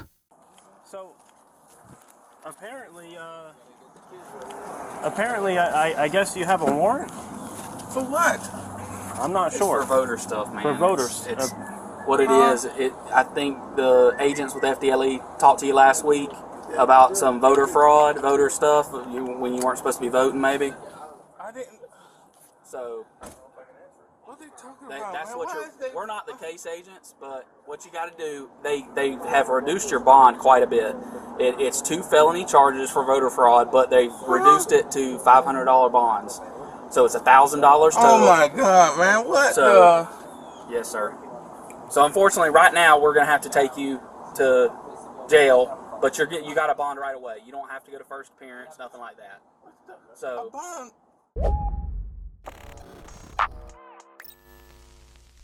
What you just watched was the result of Florida Governor Ron DeSantis' Orwellian Office of Election Crimes and Security, created earlier this year to tackle voter fraud, despite previously claiming that the vote in Florida was secure already. But he created this unit perhaps to expand his power and score a few political points. But we're learning what this new election fraud unit looks like in practice because of a report released by the Tampa Bay Times, and it's pretty ugly. So, as Common Dreams explains, police in the Tampa area arrested 19 people, including 13 black residents and 12 registered Democrats. The people said they had been led to believe they were legally allowed to vote when they cast ballots in recent years, following Florida residents' overwhelming approval of a voting rights referendum in 2018. The passage of the referendum meant that voting rights were restored to 1.4 million people with past felony convictions, but the law excluded people who were convicted of sex offenses or murder. So, eligibility of felons was limited to people who were not previously convicted of murder or sex crimes. Now, subsequent laws were passed that further limited eligibility. So that way if you were a felon and you weren't convicted of one of those crimes well you still couldn't vote if you owed outstanding fines or fees. And a ProPublica analysis found that after amendment 4 had passed more than 31,000 felons registered to vote. But there was still a lot of confusion about who could and couldn't vote. And that's specifically because the state didn't purge ineligible people from the rolls if they had registered to vote. And to make matters worse, people unknowingly registered to vote, not knowing that they weren't eligible. And so you're going to see in this second clip here that everyone was confused. The people who were being arrested and the cops were confused as well as to why they were arresting these people when they didn't willfully commit a crime. We have a warrant for your arrest. For what? For voter fraud. Good, how are you, sir? Oh my God. Hold on. Wait, wait. Let me tell my husband. We, Baby, we, we're telling him he's right here. Calm right here. So if you can put your hands behind your back, please. Oh my God. Do So, not move. ultimately, ma'am, you have a warrant. Okay. The warrant. what? Listen, hold on, listen. I know you're you caught off guard. I understand, right? So you have a warrant. It's for voter fraud. Okay. Hear me out. It's an ROR. You know what an ROR is? Oh my God. You go in, you get booked, and then they're going to release you from booking. You can go right out. You're going to be right back out. Right Okay. back out, right back But you have a warrant. Okay. Yep. I'm like voter fraud. I voted, but I ain't fraud, commit no fraud. Well, so th- that's the thing. I, I don't know exactly what happened with it, but you, you do have a warrant. That's what it's for. Okay? Oh my God. Yeah, so I don't know what happened with that, but I got out. The the guy told me that I was free and clear to go vote or whatever because I done my time. Yep. I was free. but the warrant was just made uh, yesterday. So I, And the guys talked to me two weeks ago. I yeah, I know. I, I I don't know, ma'am. I honestly couldn't tell you. Okay. So I got to I got to do some paperwork, and uh, the quicker I can get the paperwork done, the quicker I can get you there. Okay. Hey, unfortunately, you got a warrant out, okay? Warrant? Yes, sir. Want to put, put your hands behind your back for me? I guess you're not allowed to vote. Well, no, but when I, no one ever really explained all that much to me. I told the guys when they came out here that I was at the, the driver's license place getting my new driver's license. Yeah. The guy there asked me, he says, "Hey, can you?" vote?" Uh, he says, "Hey, are you ready to vote?" I said, "No, I'm a convicted felon. I'm pretty sure I can." He goes, "Well, are you still on probation?" I said, "No, uh, I got off probation like a month ago." He goes, "Well, then you can probably vote. Hey, just fill out the form, and if you can vote, then they'll let you give you a card. If you can't vote, then you won't." And I'm like, "All right."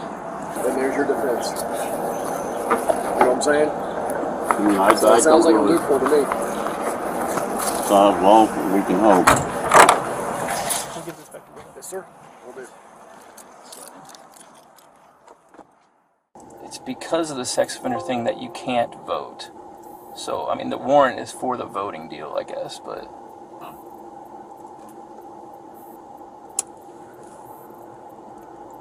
Uh, I guess it's kind of all tied together.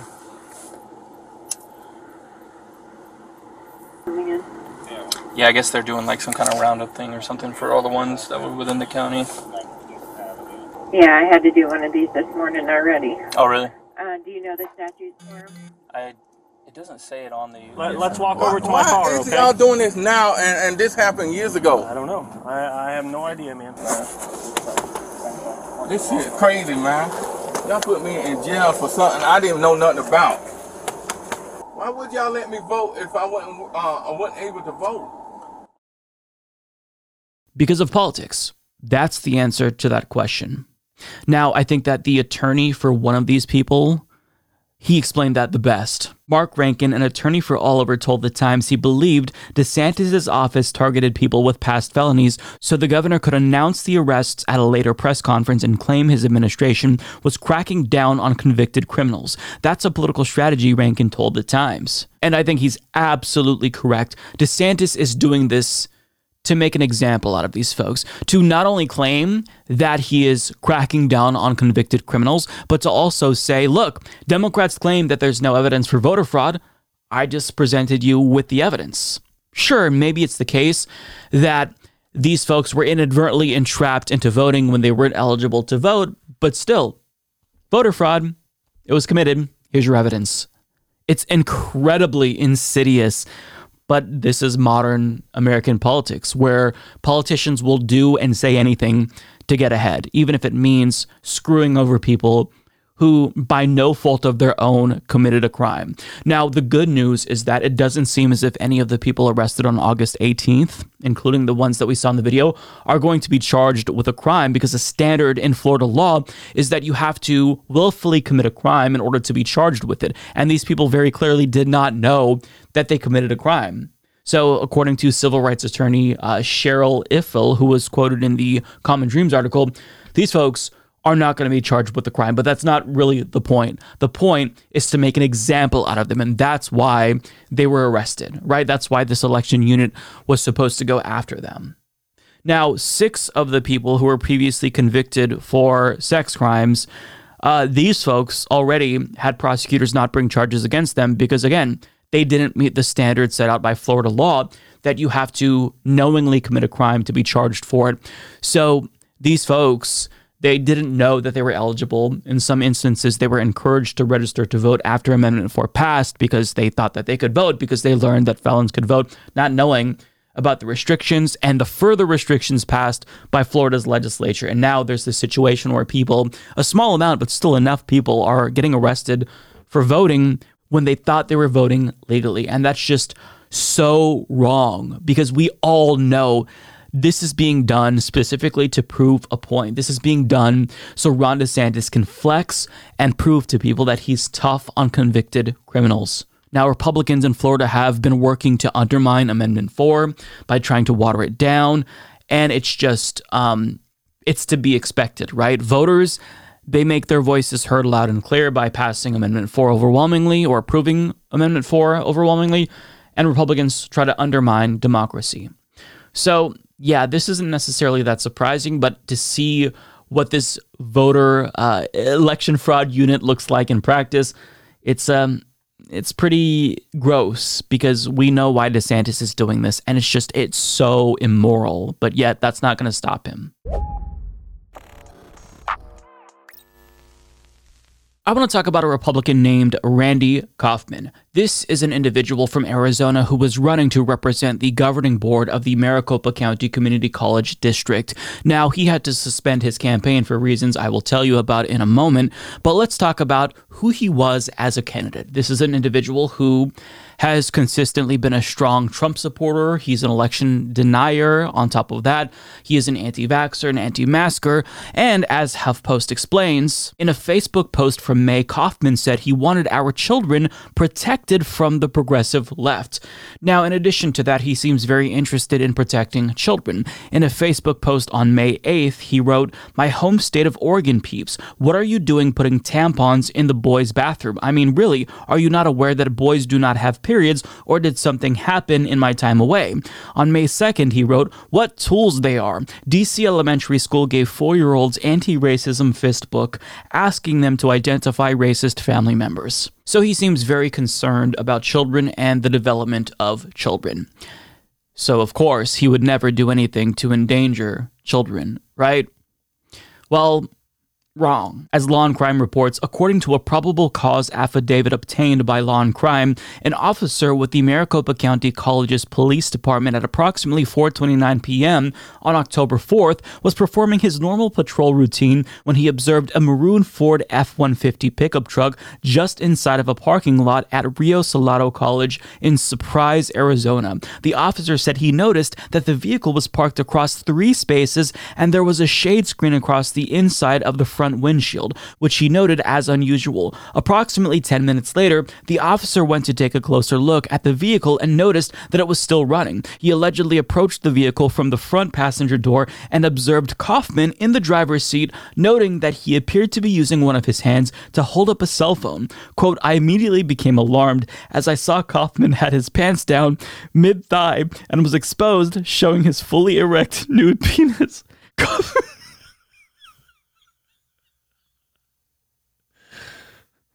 Kaufman. I can't get through this next line. Kaufman. Kaufman was manipulating his genitals. Oh.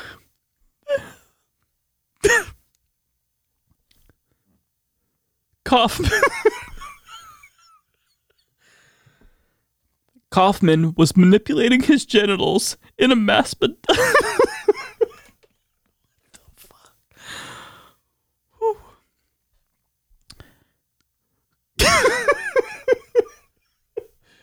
Kaufman was manipulating his genitals in a masturbatory manner, the affidavit states. I'm gonna come. I'm literally crying. I- I'm just imagining the police officer seeing that face and describing, well, he was manipulating his genitals in a masturbatory manner. It's just, it's a little bit too much for me to take.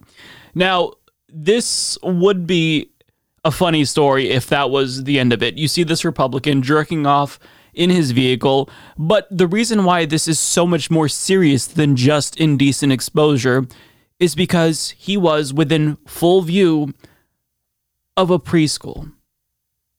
Literally, like 190 feet away, he was in a parking lot next to a Wurtzies preschool and childcare center, and he was in full view of the school. There were children on the playground. So the cop was like, What are you doing? It's bad enough to be masturbating in public, but you're doing it when there are children right there. They're right there. What are you doing?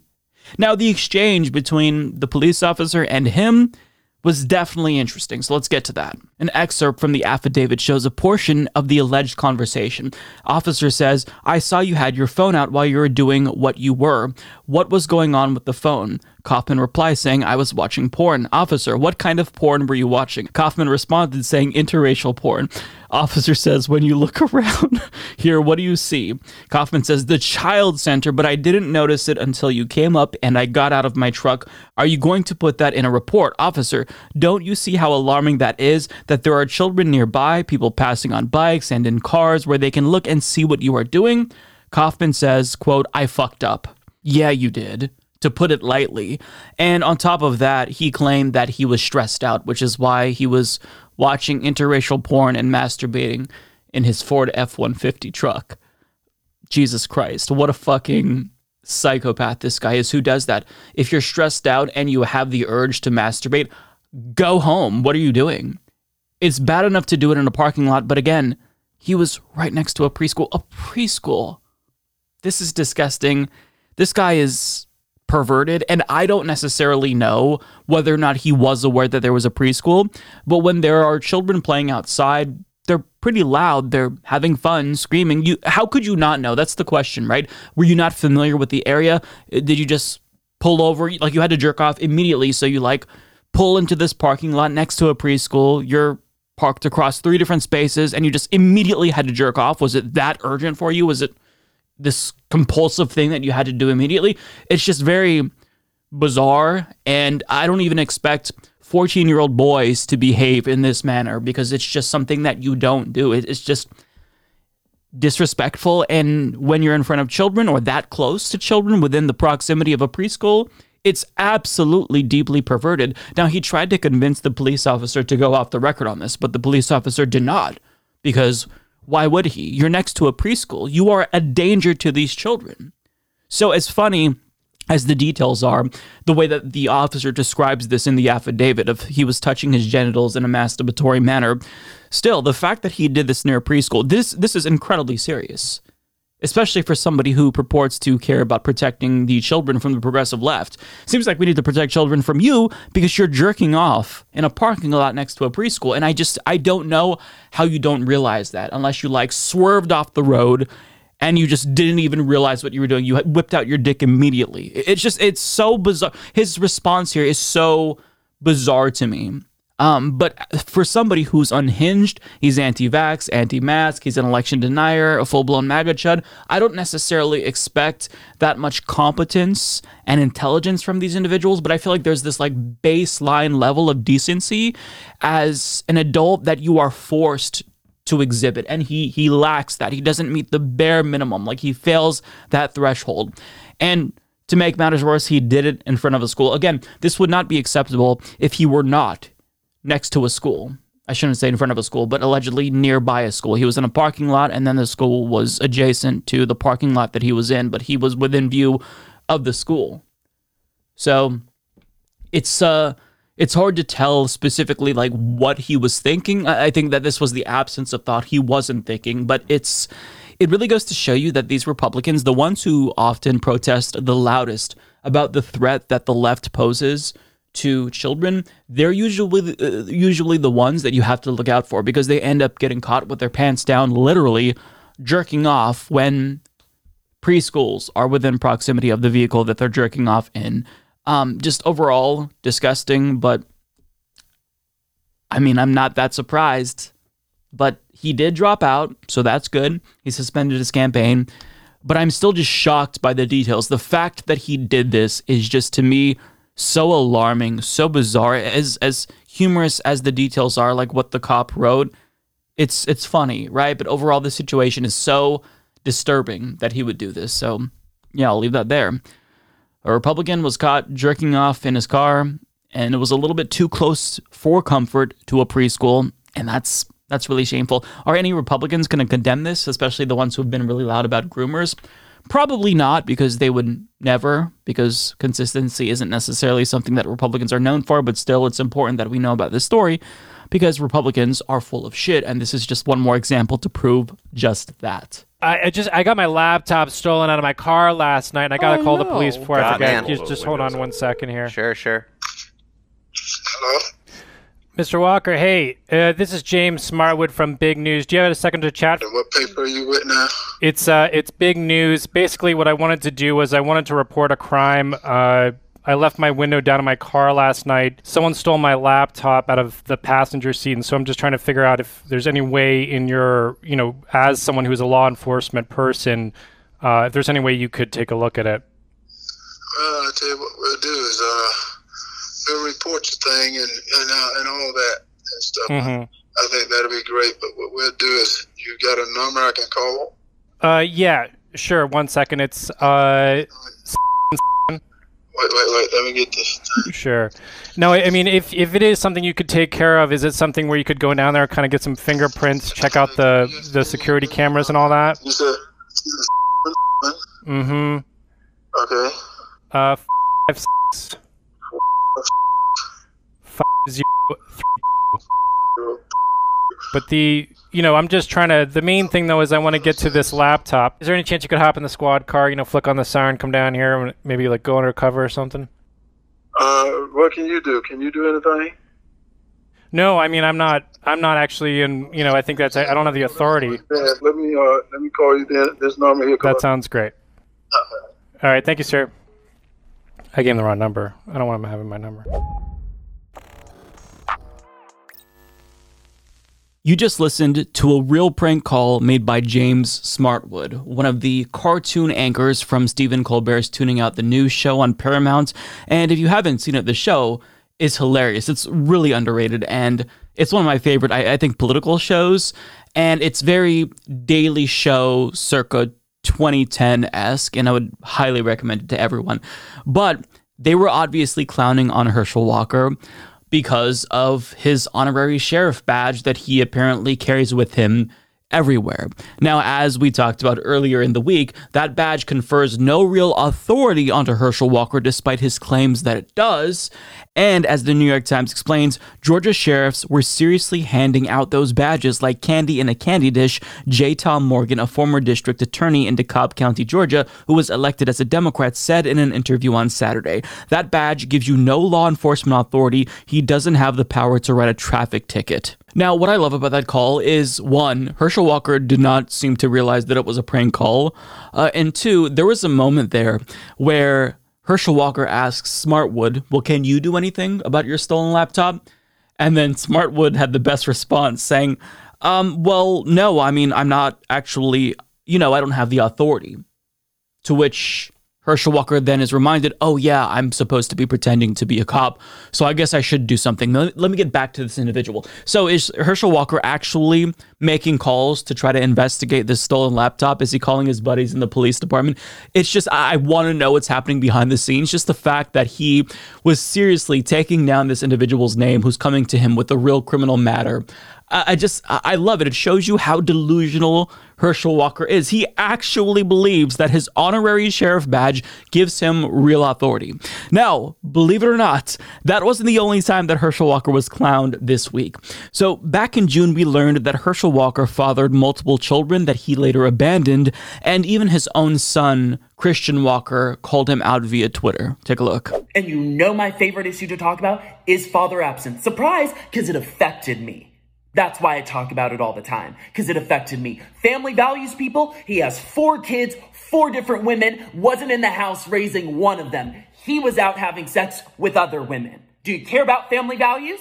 Now, Christian Walker later tweeted, Wear a condom, damn. So Herschel Walker has been taking L after L after L. Now, Along those lines, uh, comedian Jason Selvig of The Good Liars decided to actually assist Herschel Walker and do what his son or try to get him to do what his son is recommending. And he tweeted out, We tried to give Herschel Walker condoms today for obvious reasons. Now, the moment where he tries to give Herschel Walker a fat roll of condoms was actually captured by the recount. There's no audio here, so you can't actually hear what they're saying. I'm sure that The Good Liars is going to release the full video here soon. Um, and I muted it because there's copyrighted music playing. But just watch the exchange because, as you can see, Herschel Walker wasn't necessarily taking kindly to the. Uh, the implication of the roll of condoms. Just watch.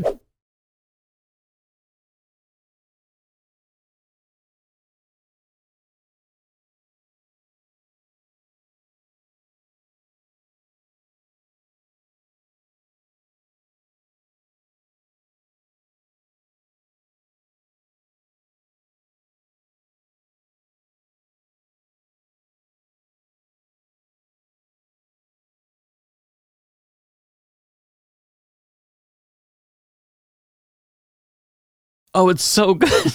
it's so good. How embarrassing. Imagine trying to be a serious politician, failing at trying to be serious or trying to seem serious, mind you.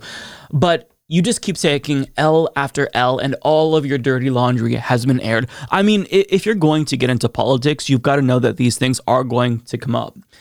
And if you're someone like Herschel Walker that just has this gigantic list of secrets, of skeletons in your closet, you've got to know that running for public office would be an embarrassment to you. But the funny thing is that it's not out of the question that he wins because he is, at the moment, according to the last poll that I checked, still statistically tied with his Democratic opponent, Raphael Warnock.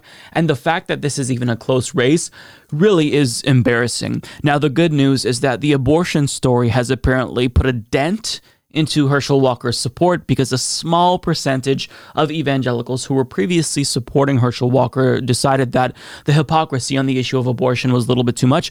But still, considering how disastrous that story was for him, you think that his support would have been further affected, right? But not necessarily, because this is the world that we live in, where Republican supporters don't necessarily base who they're going to vote for on policy whatsoever. It's just about who's part of their tribe. Either way, I wanted to share this more lighthearted story with you because I know that the election season can be a little bit draining. I feel election fatigue myself, but stories like this kind of help to lighten the mood a little bit and just I don't know, make us smile, which I think is necessary during these dark times. So there you have it, Herschel Walker taking L after L this week as well, and you just you love to see it.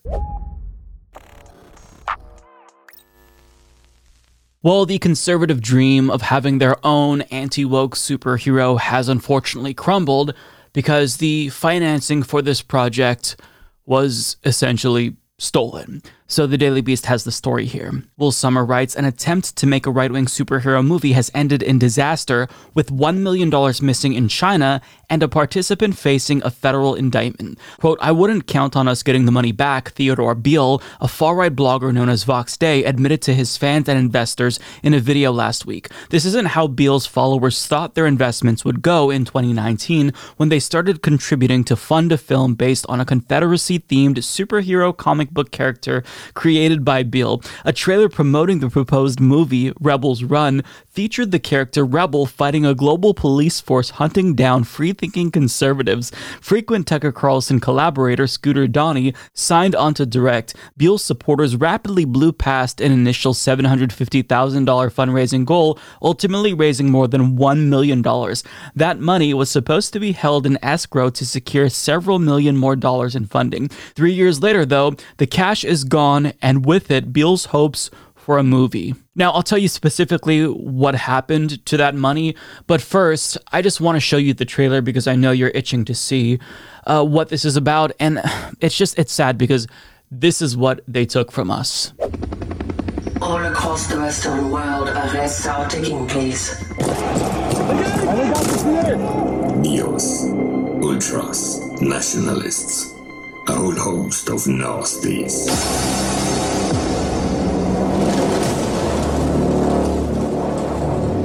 With the assistance of the Global Justice Initiative, federal police have raided the homes of hundreds known to have committed hate crimes. You will not be warned. There is no escape. The global crackdown on hate has begun.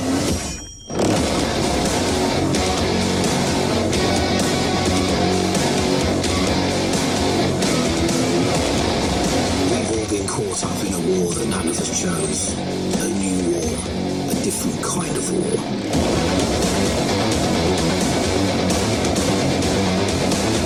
People care about their heroes.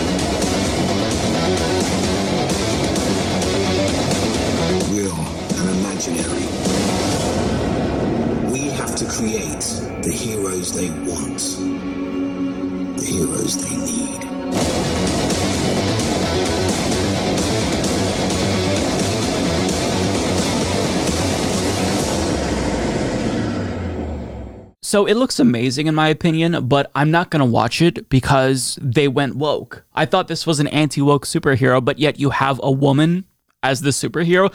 Everyone knows women can't be superheroes, so to cast a woman as your main protagonist, you've gone woke. Look, in all honesty, obviously I'm being facetious for those who can't detect it. Um, the movie looks like dog shit, but I've got to commend him for the style. I, I think that there's clearly talent here if he created this character. I hate the Confederate garb, but just like the design overall, I can appreciate the art. Um, but it's not going to happen. The movie isn't going to come to fruition because the money is gone. Now, this isn't the first time that conservatives have been defrauded. Need I remind you that thousands of conservatives funded the We Build the Wall project and raised $25 million to fund Trump's border wall. But Brian Kolfage, one of the co founders of the project, pled guilty of pocketing those funds, and Steve Bannon was charged with money laundering and the wall was never built. So it was all just a grift. Now, in Beale's instance, to his credit, this was not a grift. He actually wanted to make the movie. The problem was that it was going to be difficult to find people that wanted to work with him, given the Confederate subject matter and the horrible things that he said in the past. We're talking about homophobia, sexism, uh, racist comments. I-, I believe that he said he didn't support women's suffrage or implied that he didn't support women's suffrage. So, not necessarily an individual that many people would want to work with. So, he decided to find a financer to put the money in escrow of this business that was a little bit sketch. The name alone was a little bit sus to me. It was Ohana Capital Financial.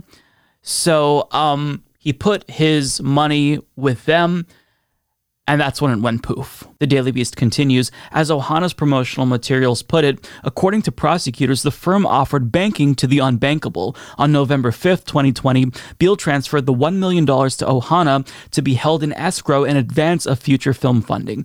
Ohana was the creation of James Wolfgram, a self described cryptocurrency billionaire who posted pictures of sports cars that supposedly belonged to him on social media. But in fact, according to a federal indictment filed last month, Wolfgram's wealth was a sham. The sports car pictures, for example, were pulled from other websites. Wolfgram's business also sold what were billed as high tech cryptocurrency mining rigs, but those two were a hoax, according to prosecutors, with their screens just running on a loop to create the illusion of mines. Unbeknownst to Beale and his supporters, the indictment alleges Wolfgram was deeply in debt to one of his business's other clients. That client had paid Ohana more than $4 million in September of 2020, several months into the COVID 19 pandemic as part of what was meant to be a payment to a Chinese manufacturer of personal protective equipment. Instead of carrying out the transaction, prosecutors allege Wolfgram spent the millions on his own unrelated business issues. Now, seven figures in the hole and with no PPE to show for it,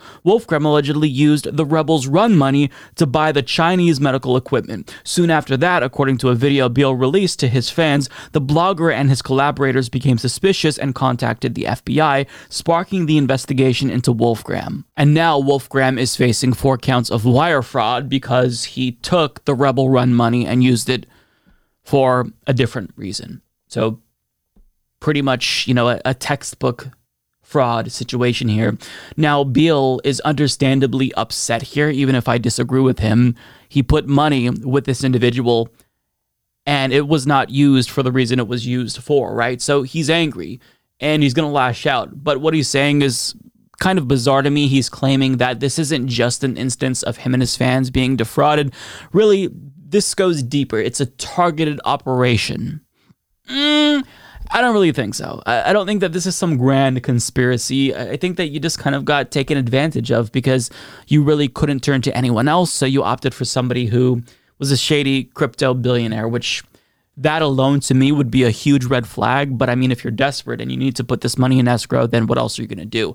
So, um, you know, just on a human level, I do feel bad for Bill and his fans because they poured a lot of money and I'd imagine passion into this. And it all amounted to nothing. But at the same time, it's sad that he doesn't want to use his talent for good. Instead, he's promoting anti SJW propaganda. And the whole premise alone of like a superhero that's fighting against uh, what what was it that the Daily Beast said? Fighting against a global police force hunting down free thinking conservatives. It's just so corny. Like if you asked me, would I prefer a leftist superhero where conservatives are hunting down the leftist for being a leftist as opposed to like just a normal fucking superhero movie? I'd opt for the latter. I don't want to see politics overtly injected in films because I feel like that just doesn't work very well. Political messages in films work when they're more subtle, right?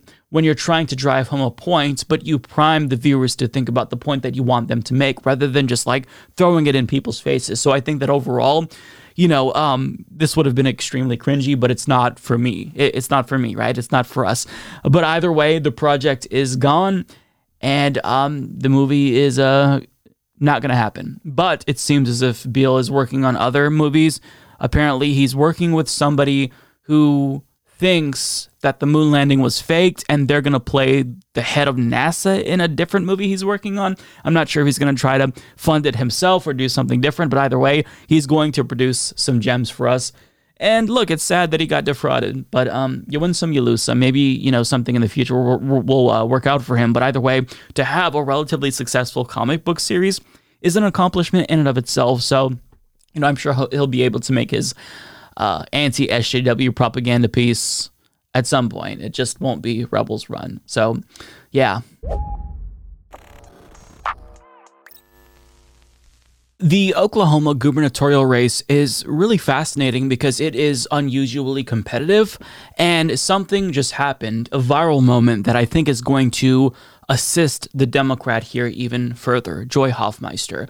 Now, she, during a debate, is going to drop a fact on Governor Kevin Stitt, and as you're going to see, He's going to be completely incredulous and refuse to believe it, but as you're going to see when we come back here, what she's saying is completely factual. Let's watch. So let's talk about the facts. The fact is, the rates of violent crime are higher in Oklahoma under true. your watch than It's in New true. York and California.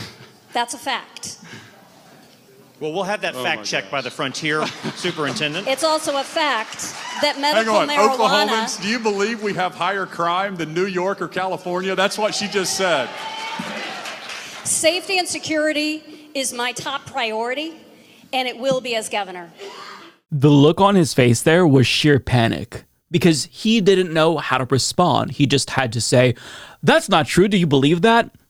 Well, I mean, whether or not people believe it, that doesn't necessarily mean that it's not true.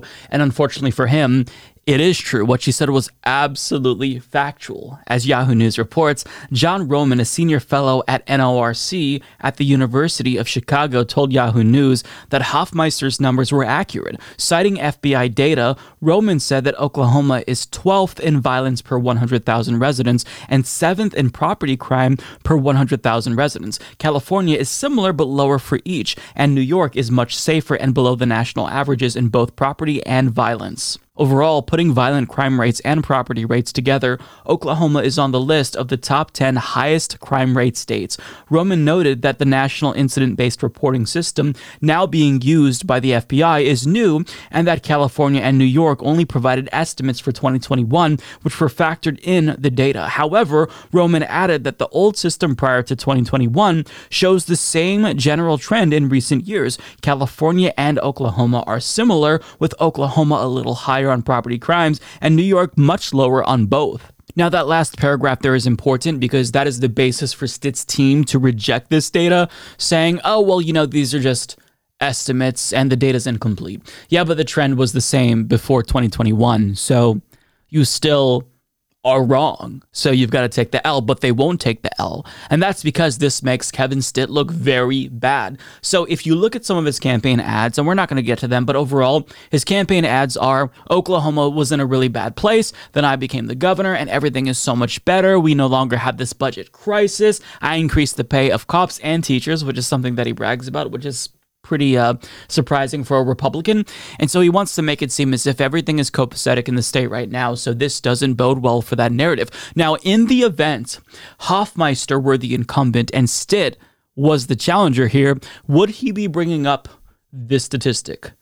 Absolutely. He'd be running as this tough on crime Republican because this is what they do. The problem is that whether or not they promote a tough on crime message is going to hinge on their position and whether or not it politically benefits them, regardless of the actual data within their state, right? Now, in that video, it seems like Hofmeister was more tough on crime than Stitt, but she doesn't really have a platform that leads me to believe that she is going to be one of these tough on crime sort of centrist Democrats.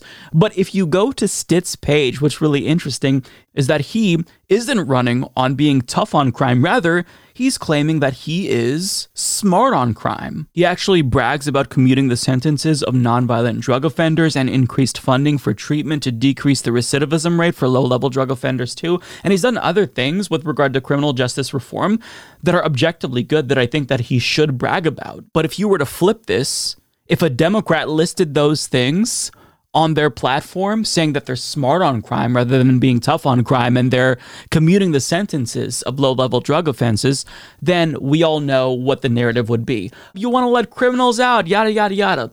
But because it's a Republican here, even if crime rates are high, well, that's not the narrative. So Republicans will only run as being tough on crime and fearmonger about the crime rate if they can get some political points for it.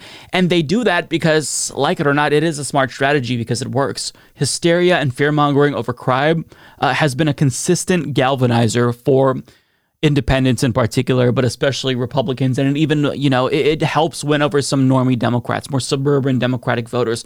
So that's why they do it. But just understand that if a Republican is talking about being tough on crime, you know, you should really look at the data because odds are they're not telling you the full story, right? They're showing you some anecdotes, but that doesn't necessarily represent the macro of what's happening in that said state. Now, I don't want to give you this picture that Stitt is some sort of a moderate because he is by no means a moderate despite bragging about teacher pay and some criminal justice reform. This individual is a far right extremist. In fact, he signed one of the most harshest, if not the harshest, abortion bans into law with absolutely no exceptions for rape or incest but there are apparently exceptions for the life of the mother, or if a fetus is not viable, then they can apparently remove that via abortion, although there's a lot of legal gray area there. And as we've seen with other states, that doesn't necessarily make doctors feel any safer about doing the procedure needed to, you know, evacuate a fetus if it's not viable because they don't want to be prosecuted. Um, either way, this is a really fascinating race because it's competitive, as I mentioned at the start of this video. And if you look at public opinion polls on average, they are neck and neck. So Stitt is leading by an average of just one point, and Hofmeister is leading according to some polls, but on average, they are statistically tied. And this could go either way in the state of Oklahoma.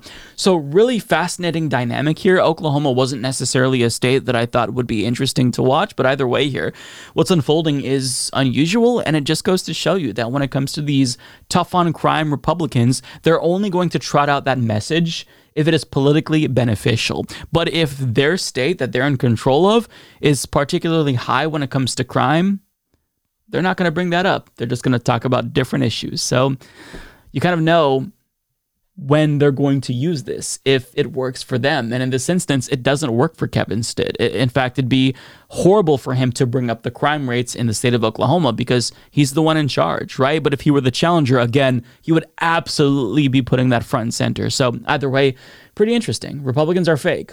Who knew? Want more? Visit humanistreport.com for links to our full catalog of videos on YouTube, Means TV, and Facebook. You can also find audio versions of the show on Spotify, Apple Podcasts, SoundCloud, iHeartRadio, and other major podcast platforms. And before you go, consider supporting the show on Patreon or through YouTube memberships. You get early access to most videos, invites to monthly live chats with Mike, and you'll be thanked by name at the start of the next episode. There are other ways to support the show.